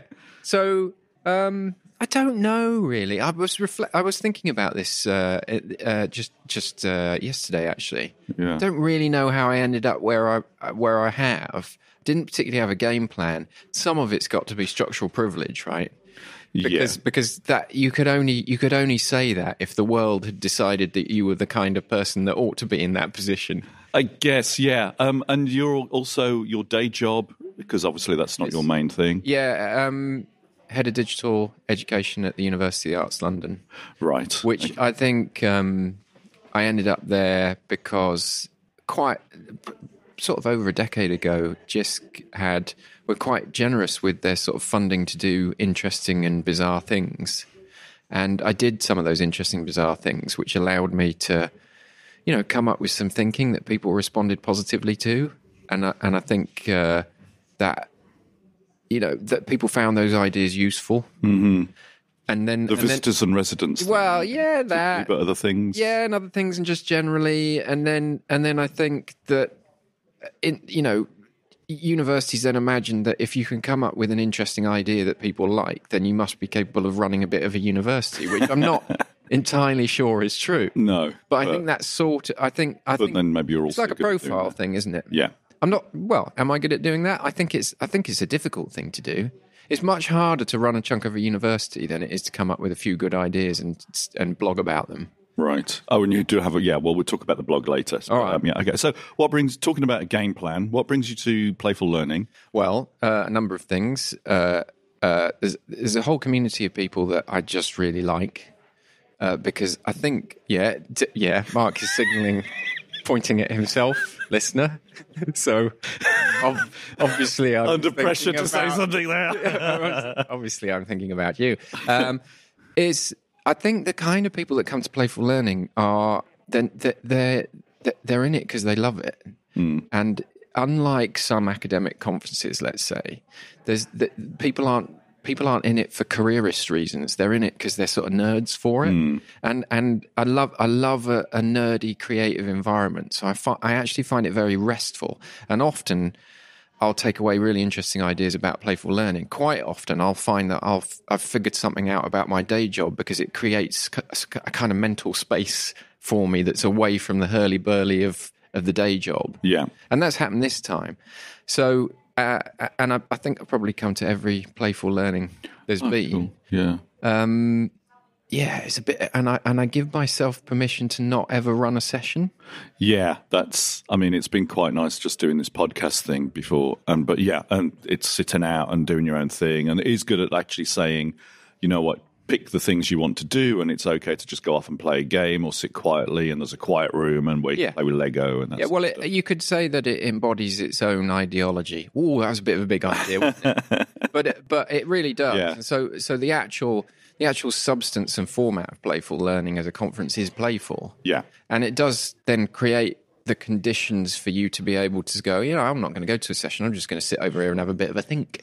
yeah, and it's not just the content; it's the mode that I think it's affecting my practice. So it's sort of Okay. I'm not just the things that I've learned, but how it's been delivered is actually. Oh, that's okay. So I can't That's do what they've been it. talking about. Yeah. but what they've done is the, how they've portrayed it, how they um, yeah delivered it is actually how Well, I I had a, that. I, I, I mean, I had a bit of an epiphany in the last session, which was about playful leadership, and I realised that um, that I just I, I probably need to leave my team to get on with things more Mm-hmm. because my presence is not helpful. so I need to find a constructive. No, I've honestly, Yeah. I honestly, I don't know if this is a good idea or not, but as a form of playful leadership. I've, I've, I've, on, I've, I'm going to experiment with the idea that I will go to our team meetings, but I will formally leave halfway through right. just to give people the space to talk about the things that they want to talk about without me being there and either talking too much or, or, or creating a culture just because of my presence, if you like. Yeah, yeah. That that actually modifies what happens because you are nom- you're not normally you, you are the leader, but, you have to. Be, Yeah, and it's taken me, and, and, and it's taken. This is quite. This is quite. I'm being very honest. Yeah, well, being that's- recorded. it's taken me. It ta- it's taken me a long time to be honest with myself about being about being in that um, leadership position. Yeah.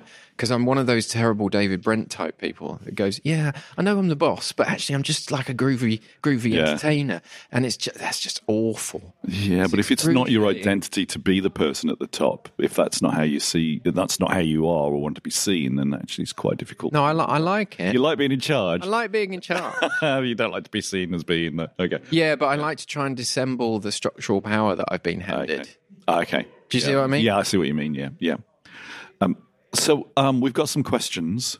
Oh, that was no, just the, no, that was just the what? intro. I know that was just I'm the intro. I know. Uh, so um, the the structure is because it's the pedagogy popca- podcast with the pop culture core. We have to do a pop cultural thing. We're talking about games this time. So can you talk about a game that you really like or are drawn to? Video, board game, sports. We're going to have a sports person on, but he's dis- Um, well, are there sports people at Playful Learn? he's one of the crew. This is Yeah, I was brought in. say.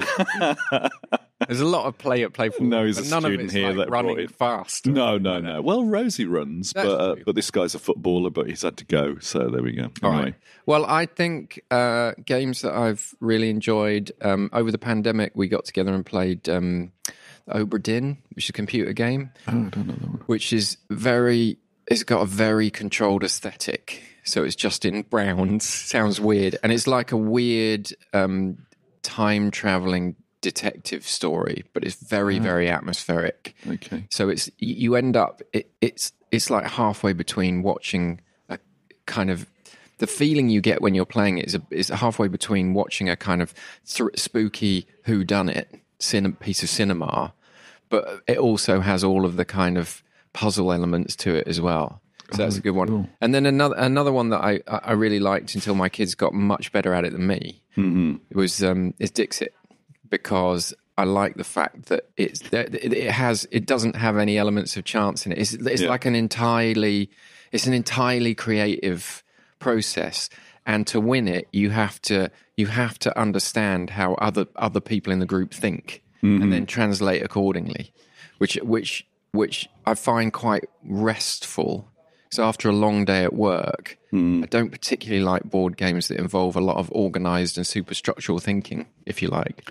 But you still like to win at them because you're saying that you like it less now the kids can win. I, you know, I describe myself as not competitive, but that's just smoke and mirrors. Hmm. A- a- and actually, so the the core example being Scrabble, because I, I might I might be kind of undiagnosed dysne- dyslexic. I'm hmm. certainly a bit wi- sort of I struggle with spelling, so I find Scrabble a process of discovering that I'm really bad at something. And if I don't win at Scrabble, I will be furious for about a day and a half. Literally, like furious. So I just try not to play it. I can see the David Brent coming through things. in the Yeah. game Oh, there yeah, as yeah, well. yeah, yeah. No, it's I'm like just a I chilled out don't. guy, but I'm not. I'm not. I'm I have not. to win. I'm, really chilled out not. guy, but I need to win. Yeah, I'm chilled out if I win. Yeah. Oh, okay. Yeah. It's like I'm happy to do. I'm happy to do teamwork as long as I'm in charge. Yeah. you know, I'm I'm that bad. well, because we were also saying, so the, the, we were also talking about practice and what your practice is, but we've probably gone into that in quite a quite a big depth. Is you're running a team in. Um, I'm running a team. Well, there's a the, the, there's a team of us, and we're, we're we're developing a lot of fully online distance mm-hmm. learning, and I also I'm also to do with the sort of blended learning provision and all of that kind of stuff. I'd say my personal practice is probably talking, because being at the University of Arts London, you can get quite upset about the idea of practice because you half the people you work with they're like artists yeah. So it's like, oh, what, what, you know, what do you do? Oh, I'll show you some of my drawings. You're like, that's just amazing, and I feel, I feel complete because obviously I'm too small-minded to just rejoice in that. I just Yeah. feel. Yeah. And, And then one day, a colleague said to me, I said, I don't think I've got a practice. Don't actually do any. And he went, No, I think your practice is talking. And I'd never seen it in those terms before. But actually, it is, it's a thing, isn't it? Yeah, and if you get two people talking to each other as well and facilitate that, and no, it's all about you talking. It's just. It's just- well, hmm. should we move on? Okay, well, well, the next bit is to sort of talk about. Well, I was going to say uh, University of Arts London. uh, This is an aside, but um, how did that cope with the? If you got lots of people are doing Oh, arts and okay, things yeah, with, yeah, the, yeah. with the pandemic, Well, quite well, actually. yeah, So what? Ha- I, I won't go into it in massive detail. We did like a rag rating of all our courses, which was based on is it impossible to put your course online. Mm. And only a few of them came out as like red. And they were things like ceramics and shoemaking and Yeah. like that the, the the really really physical making stuff all of the other courses kind of shifted their learning outcomes and the really positive bit of it was the emphasis shifted from in our assessment criteria we've, there's a couple of them one of them is realization and one of them is process right over the pandemic we shifted a lot of our learning outcomes to focus on process not realization so it wasn't about the thing that you'd made it was about the thinking that had gone into the thing that you might make Yes, and that's the same.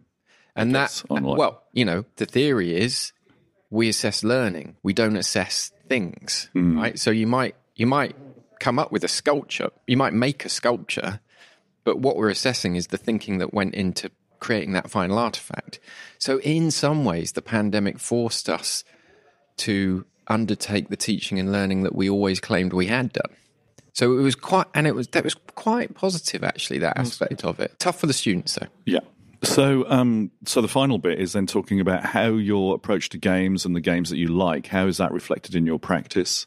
If there's an overlap. Well, I've got a kind of cheesy answer. You ready Yeah, for yeah. it? Cheese, cheese is what we do. That's Well, I've um, never- made bread and butter. okay, let's go right in there. It's like a brie level comment, Mark. Is I, I, I- I've never been disappointed when I've considered the university in game terms. right. So I'm not gaming the university or my job. I'm not gaming it. But if it, looking at it in terms of, um, you know, what's the currency here? You know, there's three different sort of tactics you could have to try and achieve something. Which one of those strategies is going to work best? Um, is it's all a game, Mark. It's just a game. Yeah, it's, it's- all a it's- game. There's Right? winners, there's It's just- losers. It's just a game. You're either in the game or you're not. Yeah, yeah, no. So that's why it's cheesy. yeah, yeah, yeah. But so uh, I- I find thinking of things in playful and game terms is, is actually quite a good way of stepping back and getting perspective. It's not. I don't do it in like a dehumanizing way. Obviously, there's lots of people involved, and and uh, you have to be sensitive to the fact that uh, They're people and not just pieces. exactly. Yeah. So I never do that. No. just to be clear. But I think the times when I've been worst at my day job is when I've taken it too seriously. Oh, that right. makes yeah. sense. Yeah. And if I just step back a little bit and go, well, you know, let's just get, let's just, let's just calm down a bit, have a look at it in a bit more of a sort of gamey way, mm-hmm. then actually the quality of what I do and how I support other people at work tends to improve. Oh, that's really cool. And is that would that? Have you got tips for other people? Then is that what what it would be? Would be try and look at it from that perspective sometimes. I think if you can, and it's a difficult thing to do, if you're finding work stressful, um, ima- i- imagine you're someone who doesn't care. and look at it with that Yeah. mindset on. Yeah. You'll quite often make really good decisions because what ha- I think what happens is you you, you, you get um, you get too close to it, don't you? You can't see Yeah. it clearly, and you don't, and you lose perspective on which bits are important and which bits aren't important. You can't identify the difference, Yeah. and then you make bad decisions or you annoy people or what have you. So I think I think sort of going, well, wait a minute, what if it was? What if it's just a game? What if it's all just a game? a game that I'm going to win. Yeah, I have to win. I have to win. There, there are no win criteria. no, no, yeah, yeah, yeah. But um, then, then it, Yeah. it it can help.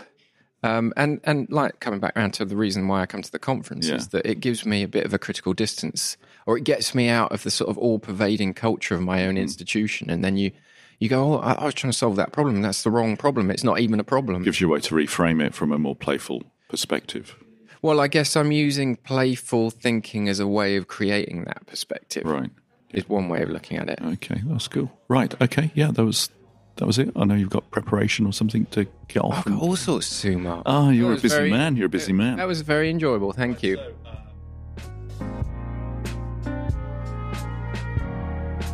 My last parallel session was Claire Ashworth's When Comedy Met Coaching. Uh, really high energy, and my goodness gracious me, how we had anything left in the tank by this point is completely beyond me. Uh, but sorry, a really high energy, uh, hands on bash at using improv comedy warm ups and techniques to uh, improve our active listening skills in coaching. And there's a there's a confluence of things I, I bet you never hear smashed together. Now, as somebody who spent what feels like um, five gazillion hours of the last two and a half years in one long Microsoft Teams meeting, um, it was a genuine shock to the system to, uh, to kind of to actively engage with uh, with a group of people uh, in the same space that big. Um, and the approaches that Claire um, showed us uh, and got us to practice and participate in uh, really ended up kind of tuning you in to the other people in the space uh, and make you give them your full and active attention. We did some kind of really good active speaking and active listening um, activities, and you really end up having to refocus how much of your attention you actually realize you're giving to people. Uh, something that's perhaps been blunted a little bit by uh, by so many online meetings over the last few years. Um, for me, it was an interesting kind of return to some things that I hadn't really thought about in a few years. Um, I'd used several of those techniques myself um, in my own degree, um, uh, which was drama, film, and television at with many, many moons ago. Uh, where, to be perfectly honest, I focused on script writing, but I did still do some acty stuff. But I've also done a lot of Amdram over the years and sort of bits of Shakespeare and all sorts. Um, so yeah, I hadn't um, used some of those techniques for quite some time and never in that context. So it was, yeah, really nice to return to them and, and think about how I can adapt them for use in a more professional context. So yeah, something that I'll be reflecting on over the next couple of months will be thinking about how I can potentially use these um, online, remotely, through video calls and that kind of thing um, which at the end of the day accounts for a lot of my practice. So, yeah, seeing if I can make that work somehow.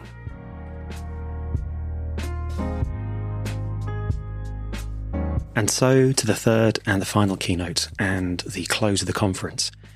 Now, the uh, the keynote was presented by the effervescent uh, Professor Sylvester Arnab, um, who took us through a dizzying variety of the initiatives and projects that he's founded and been involved in, and just generally given a, a good old shaking. Uh, Sylvester may be genuinely one of the most um, creative and kind of just yeah intimidatingly active people uh, that I've ever met. With uh, the Game Changers Initiative, um, very much being a big shiny diamond in his his crown of achievement. Um, this particular initiative, uh, operating out of Coventry University, is, uh, as I understand it, a hybrid open game design course and community, uh, which looks at practical ways to implement playful approaches in academic contexts. Uh, yeah, and if that uh, that tagline doesn't hook you, I don't know what will. Uh, something Sylvester discussed, which I felt really pulled things together. Um, some of the threads that we've been kind of talking about throughout the conference was how play and games in education uh, still needed to be grounded in pedagogy. So, what is the learning outcome or learning gap? How will this game mechanic or playful activity support it? What are the verbs? How are they connecting? How are we tracking change and building in reflection? And, you know, as with all learning activity, these still have to be functional.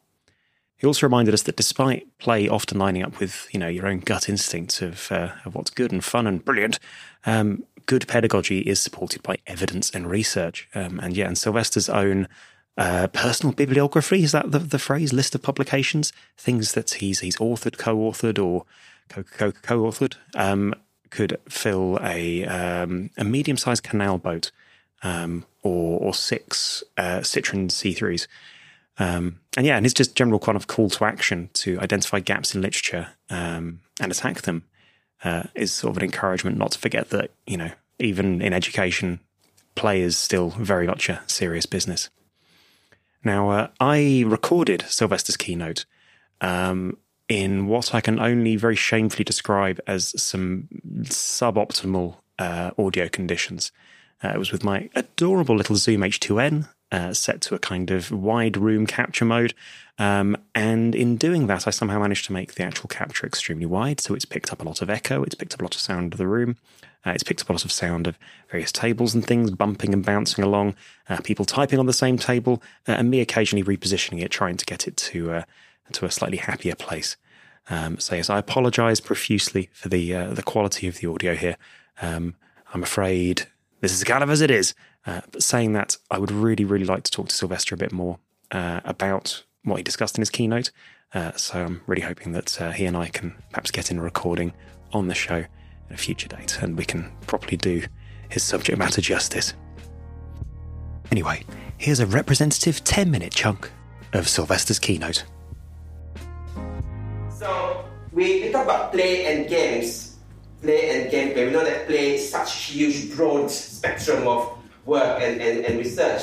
And the reason why we are looking at games is the fact that it makes it easier to have conversations with people who are not familiar with, with, with play, to think about the magic circle in terms of how restrictive the, uh, the rules are. For example, um, if we think about uh, kids going to the um, seaside to be playing with sand, of course they can play as freely as, as they want, but they will have their own rule while playing. For example, oh, I'm, I'm going to create the tallest, the largest castle compared to yours. Let's compete. Or let's work together to create these joint um, sort of constructions. So there will always be certain level of rules um, involved in, in, in, in, the way that we play.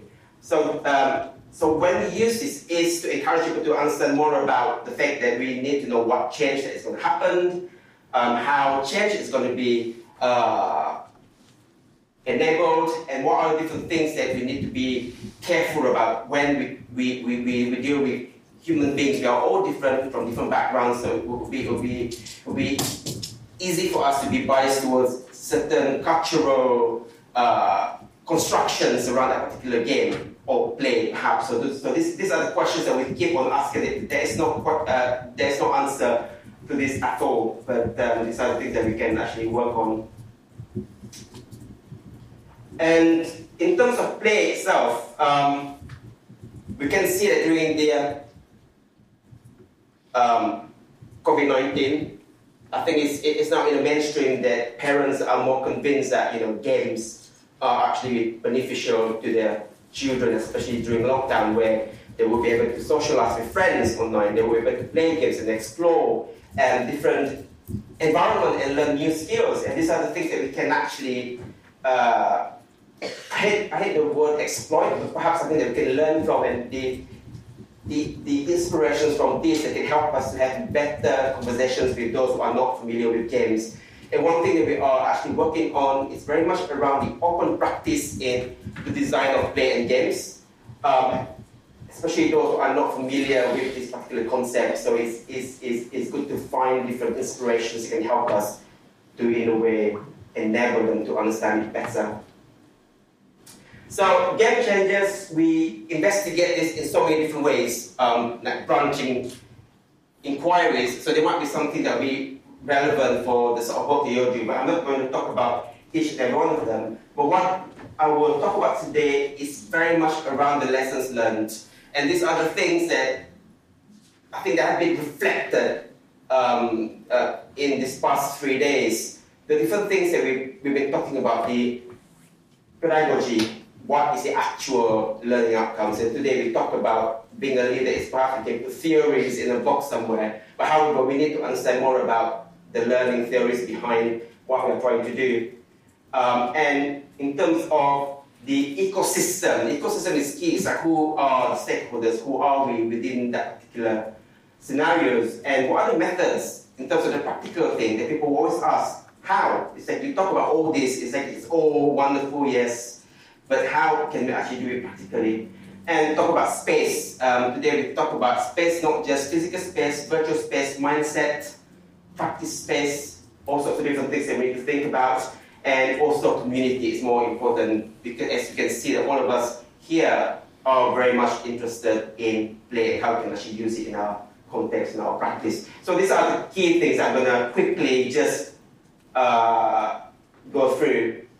So in terms of play and games, um, there's no such thing as a formula. It is that that makes it interesting because it helps us explore things further without any prescribed rule on how to actually do it because all of us are different. Um, so there is a need for us to, in a way, think about the granular relationships between whatever serious outcomes that you want to achieve and the mechanics and the dynamics and the aesthetics of our playful resources. So I think in the different sessions I've been in, I can see the interconnection between, oh, we're doing this part of this particular game because it will help us to address this particular competency or this particular, this particular issue. so these are the things that we need to think about. I think um, the main gap in, in, in the literature. Yeah. it's um, some people would look at me and say that, oh, especially those who are not familiar with serious games, playful learning, they will say that, oh, so there's so there's no guarantee that it's going to work. Uh, where there are a lot of evidence out there um, in terms of different specific scenarios that we can take inspirations from, so we can actually help them to understand more about the process that, that we would go through.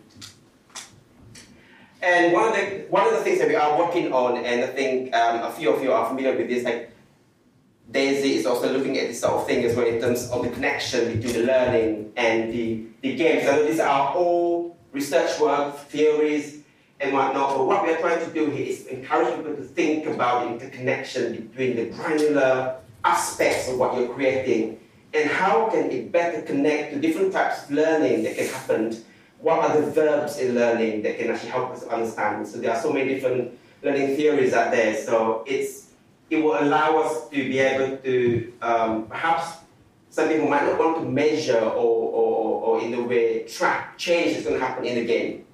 However, it is important for us to understand more about at which point of the playful activity, which is more free, that you can stop and then do a reflection. So you can reflect on a particular learning. So what have you learned? Can you go forward to the next round of the, uh, uh, the play itself.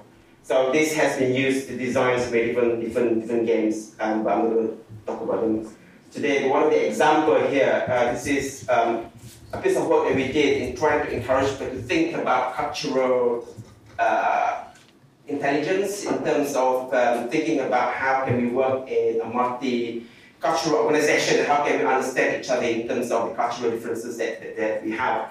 So we actually work with practitioners to get them to do this in terms of trying to understand more about what is the actual learning that they want to address and how can we then, in a way, embed inspirations from games or play that will allow us to make it happen, uh, you know, in terms of physical sense. Um, so they have gone through this process and uh, they are actually using it in their organization. And this is an example. I've been to so many escape room sessions yesterday. The whole day, I, I, I, I, made a point to see the different examples of what everyone had done. Uh, but this is an example of um, creating something at the speed of need.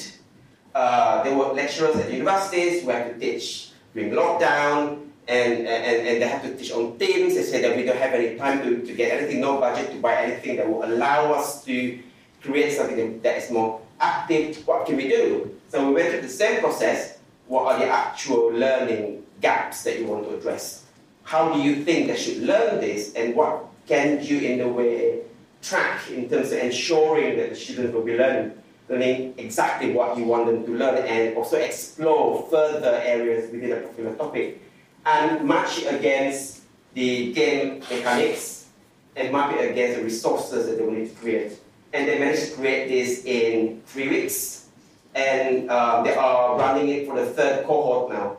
Um, so they created it themselves. So our intention in Game Change is, is not us creating it, it's them creating it. It's more powerful. It's the sense of ownership that is also an aspect of play, the sense of autonomy, agency, and so on and so forth. So yeah, so this is an example. Um, so you can actually have a look at the guidelines on how you can actually create this. Everything is for free, so it has been used in so many other institutions as well.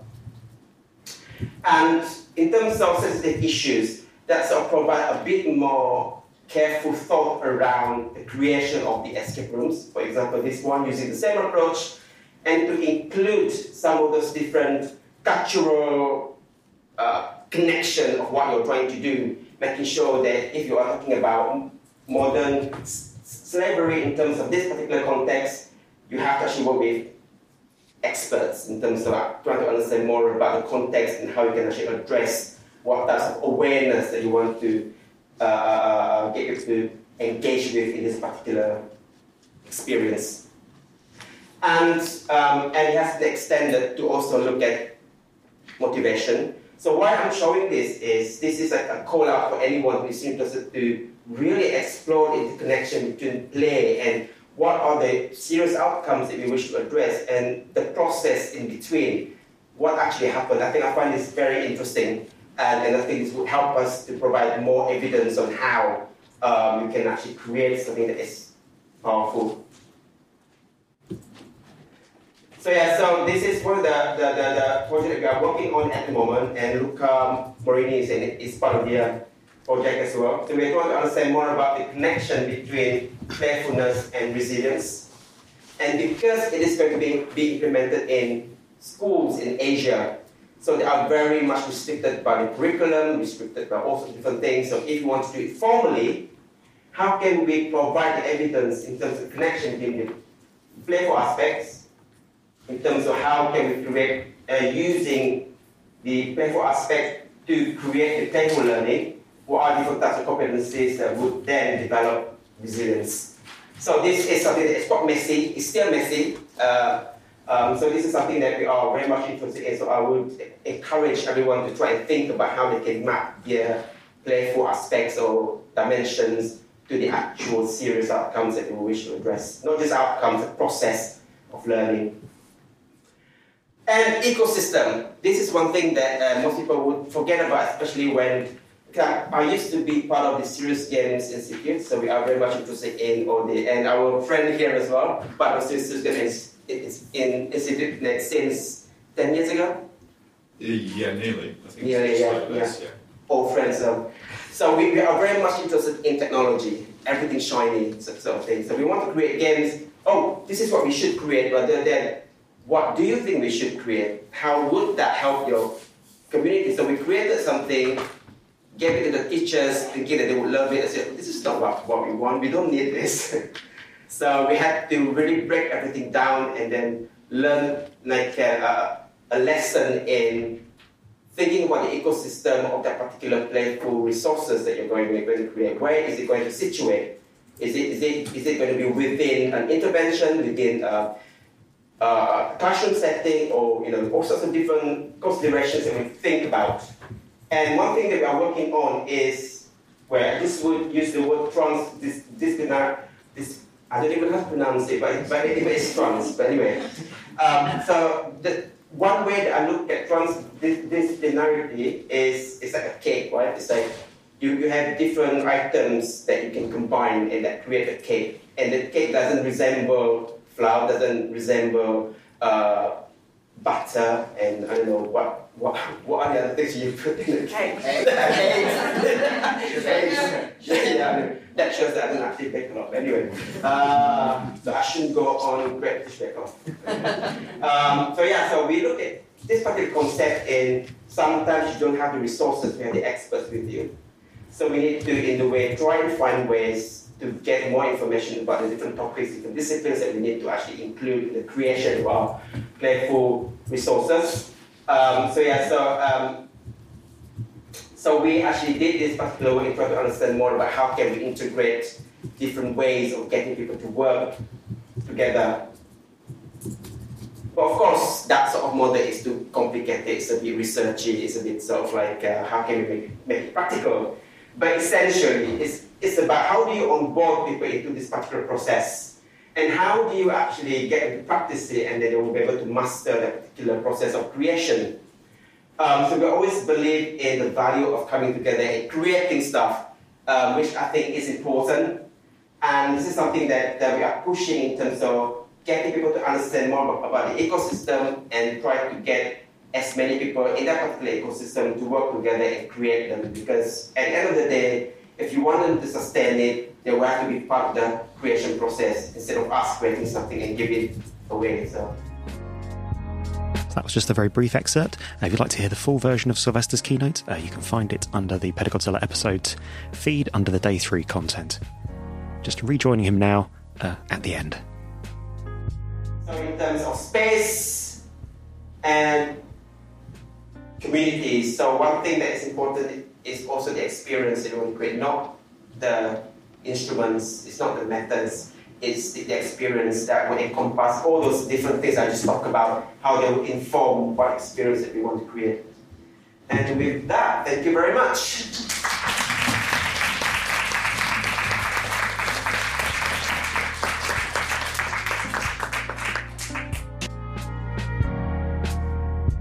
Now, wasn't that mean and tricksy of me? I led you in with the uh, the good, clean, clean, clean, crisp audio, uh, and then yeah, I bamboozled you with the the badly recorded stuff. My deepest, and sincerest apologies. This probably doesn't matter to anybody else quite so much as it matters to me. But goodness gracious me, it hurts to publish audio that's gone quite so wonky. Anyway, uh, I've done a bit of cleanup on it, so hopefully you can understand what Sylvester's saying there. And boy, is there a lot to digest. It's just a really, really good keynote.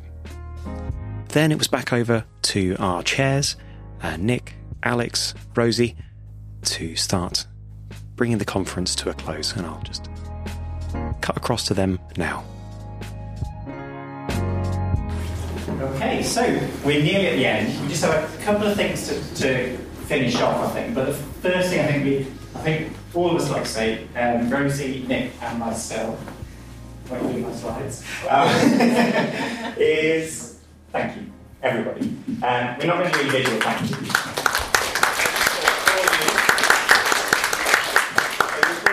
You all make it every year, and it's different every year because of everybody who's here and contributes to making it what it is. So if you presented, just been just been somebody who's going along to sessions or playing in between the breaks, uh, keynoted, uh, organised, helped out in the desks and so on, uh, it all makes the, the, experience perfect for us anyway, and hopefully for you as well. So thank you very much. Um, and then more thank yous and t-shirts.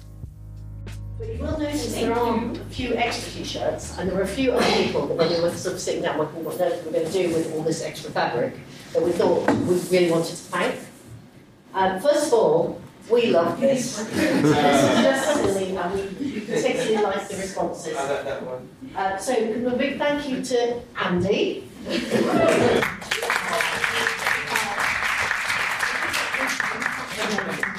Everything that was crazy and silly about it, we really appreciated it. I got told off so much at work for those. it's appreciated here. That, that's going to be my job for next week.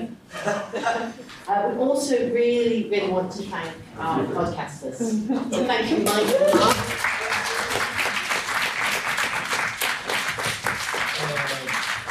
and Mark. Actually working at the moment. Yeah. Literally podcasting now.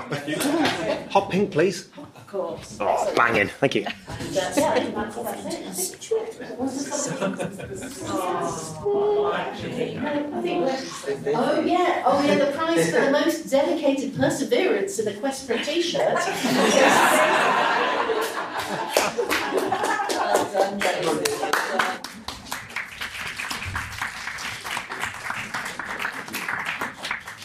t-shirt. Send that to the Nissan as well. Has it been Uh, so whilst we said we wouldn't do individual thank yous, I'm very lucky that there's not a lot of time left. Uh, this is Nick's final year as chair. Save the tears for later, everyone. Uh, is it our fifth anniversary? Yeah, fifth stroke seventh. Wow. and we missed it. So we're going to have to do something extra special uh, next time round. Um, this will be really short slot because we haven't got time, but you couldn't be sadder than Alex and I uh, losing you. But you're going to keep in, and we're very excited. So no expense spared, but I promise you're going to get a better present than this. You need to come to the front. Um, so we have crowdsourced a huge number of haikus about you.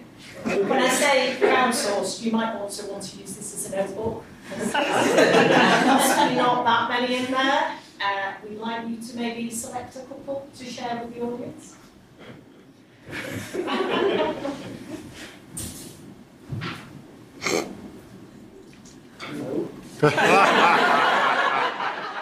I like this one. This is nice. So, um, um, balancing a frog so very seriously made me love you loads. Oh. Don't remember that, must have been drunk. you want that one? Yeah. Ooh, okay. Andy Ladder does largely ladder lessons now. A good man to know. Particularly on the ladder one. But um, Alex and I, once we take the photo of Alex's knee, we sent Andy Ladder an email that basically said, um, whilst having a photo of my knee taken, I've laddered my tights. to which he responded, well, that depends if you've got a ladder in your tights or you've actually snagged your tights. The former I can help with, and it'll take up to five minutes. Just make us laugh and like, oh, give my that sort of go away now. Thank you very much. That, that, that's, that's it. I think that's us done. You always said you wanted to regenerate, so here we go. With no expense spare. Uh, thank you. Oh, sorry. Where is it? Here. Here. Still here. Um, yeah, that's it. That's it. We'll see you very then. Thank you.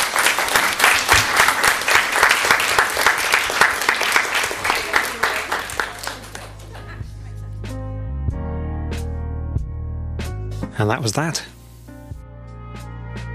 Mark and I were really, I mean, genuinely so touched uh, to to get a thank you in the uh, in the closing uh, bit. Uh, and I love the T-shirt and I love the mug, and it makes me really, really happy to uh, uh, to look at it. Um, and yeah, I guess I just wanted to leave that last bit in because I'm again conscious the audio isn't great, but everybody's laughing a lot, everybody's having a, a great time, um, and it really, really comes through in uh, in how everybody's just, I guess, behaving in the uh, in the last bit. Everybody was having a great time. It was such a wonderful environment to be in, such a fantastic collection of people. Um, yeah, it was a really, really special. Uh, Playful Learning's just been a, a fantastic conference. It brought together uh, creative, energetic, playful uh, educators, and just in this brilliant space uh, where madcap learning and high energy, and as you heard, a lot of laughter was, you know, absolutely the norm. Um, and in a really kind of beautifully meta way, the conference in itself is actually a, a really good example of, of playful learning. I mean, my hat goes off to uh, to Nick and Alex and Rosie and, and the crew, the by no means small crew. They worked really, really hard for the amount of thought, work, and curation that went into just everything feeling really frictionless and fun and playful and inclusive. I mean, if you're zigging while everybody else is zagging, then this may well be the place for you. It's it's they've built a community of zig. Um, yeah. So yeah, I mean, we recorded uh, loads and loads of material, um, and I've started listening back to some of it now uh, while we've been editing some of this together, and it's been really rewarding to both record and to listen back to, and just sort of relive it and start to further digest some of the uh, the ideas coming out of it. I mean, Mark and I both have um, a little touch of the uh, the shy about us, a bit of the old social orcs. uh, so having the podcast as a as a way that we could engage with people in a in a structured way um, that felt that felt useful, that gave us a role and gave us a place, um, was just was the perfect way for us to experience the conference. And we, yeah, we really really enjoyed it. Um, yeah, so as the tea leaves of experience filter through the the hot water of reflection, just I guess share a few of my my final thoughts um, that have brewed about how I might translate some of this playfulness into my own practice. First of all, rules are like pens. If they don't work, then chuck them out. And it's not just the uh, the writteny downy ones, but also the odd social and professional ones, like not using writteny downy um, in professional context and things like that. Uh, question the assumptions that rules are derived from. So, does a, a rule or a structure I've used or imposed stem from a fundamental misassumption based around my own kind of ideals or preconceptions? In particular, is it an assumption of perceived challenge um, going to be a hurdle for some, but potentially a mountain for others? I'm going to try and take more opportunities to bring play into my practice. I mean, the Exquisite Corpse game, sort of anatomical origami, memes, uh, twine, uh, the copyright cabaret, they're all a reminder that if you've positioned things right, then play in its many forms can be as engaging and effective a way to learn and teach as any other, in many cases more so. But I think the most important thing is that it can help you bring more of your own authentic self into your practice. So you can pull in your passions and the accompanying confidence that you have in that forward into making the experience of learning and teaching itself better for you. And, you know, your students and audiences will benefit from that too, because there's something very infectious about, you know, somebody having a good time. Conscious that the word infectious is a little bit loaded in 2022, but, you know, um, don't forget the pedagogy. Um, so, you know, while skipping around in the metaphorical candy store of learning and playful learning, uh, pulling fistfuls of fun and playful approaches off of the uh, the shelves, just don't forget that the pedagogy still needs to be the foundation. Um, thanks, Sylvester, for the, the reminder on that. I mean, just you know, working your way up from your learning outcomes as you would with any activity, align it to your curriculum, and select playful tools that match what and how you're trying to teach. Um, and finally, evidence. Um, And this is something I'm very bad at, and one of my things I'm going to try and improve. Um, add to the growing pile of literature by evaluating your playful approaches. Um, if you're doing something, evaluate it, reflect on it, and share the results with the community. Things go well, capture it, share it as good practice. And if things go terribly, then great, capture it, and it'll be a cracking joke to tell over dinner at some point, and share it with us as well. So yeah, that's um, that's it. That's this conference in a pod, the Pedagodzilla conference in a pod. Um, this has probably been about a third of the material uh, that we recorded, and as I've mentioned, probably several times by now, um, there's lots of excellent, lovely little juicy nuggets uh, that I'll be editing and publishing over the next couple of weeks and months. So uh, do keep a, an eye and an ear out for those because they are genuinely wonderful, um, and I really, really enjoyed uh, speaking to them and uh, the wonderful pick and mix of just brilliant professional creatives at the conference. So next year, uh, Playful Learning 2023 is going to be from the 5th to the 7th of July uh, in Leicester again. And if you are of yourself a ludic persuasion or want to bring more playful approaches into your own practice, then uh, I look forward to seeing you there.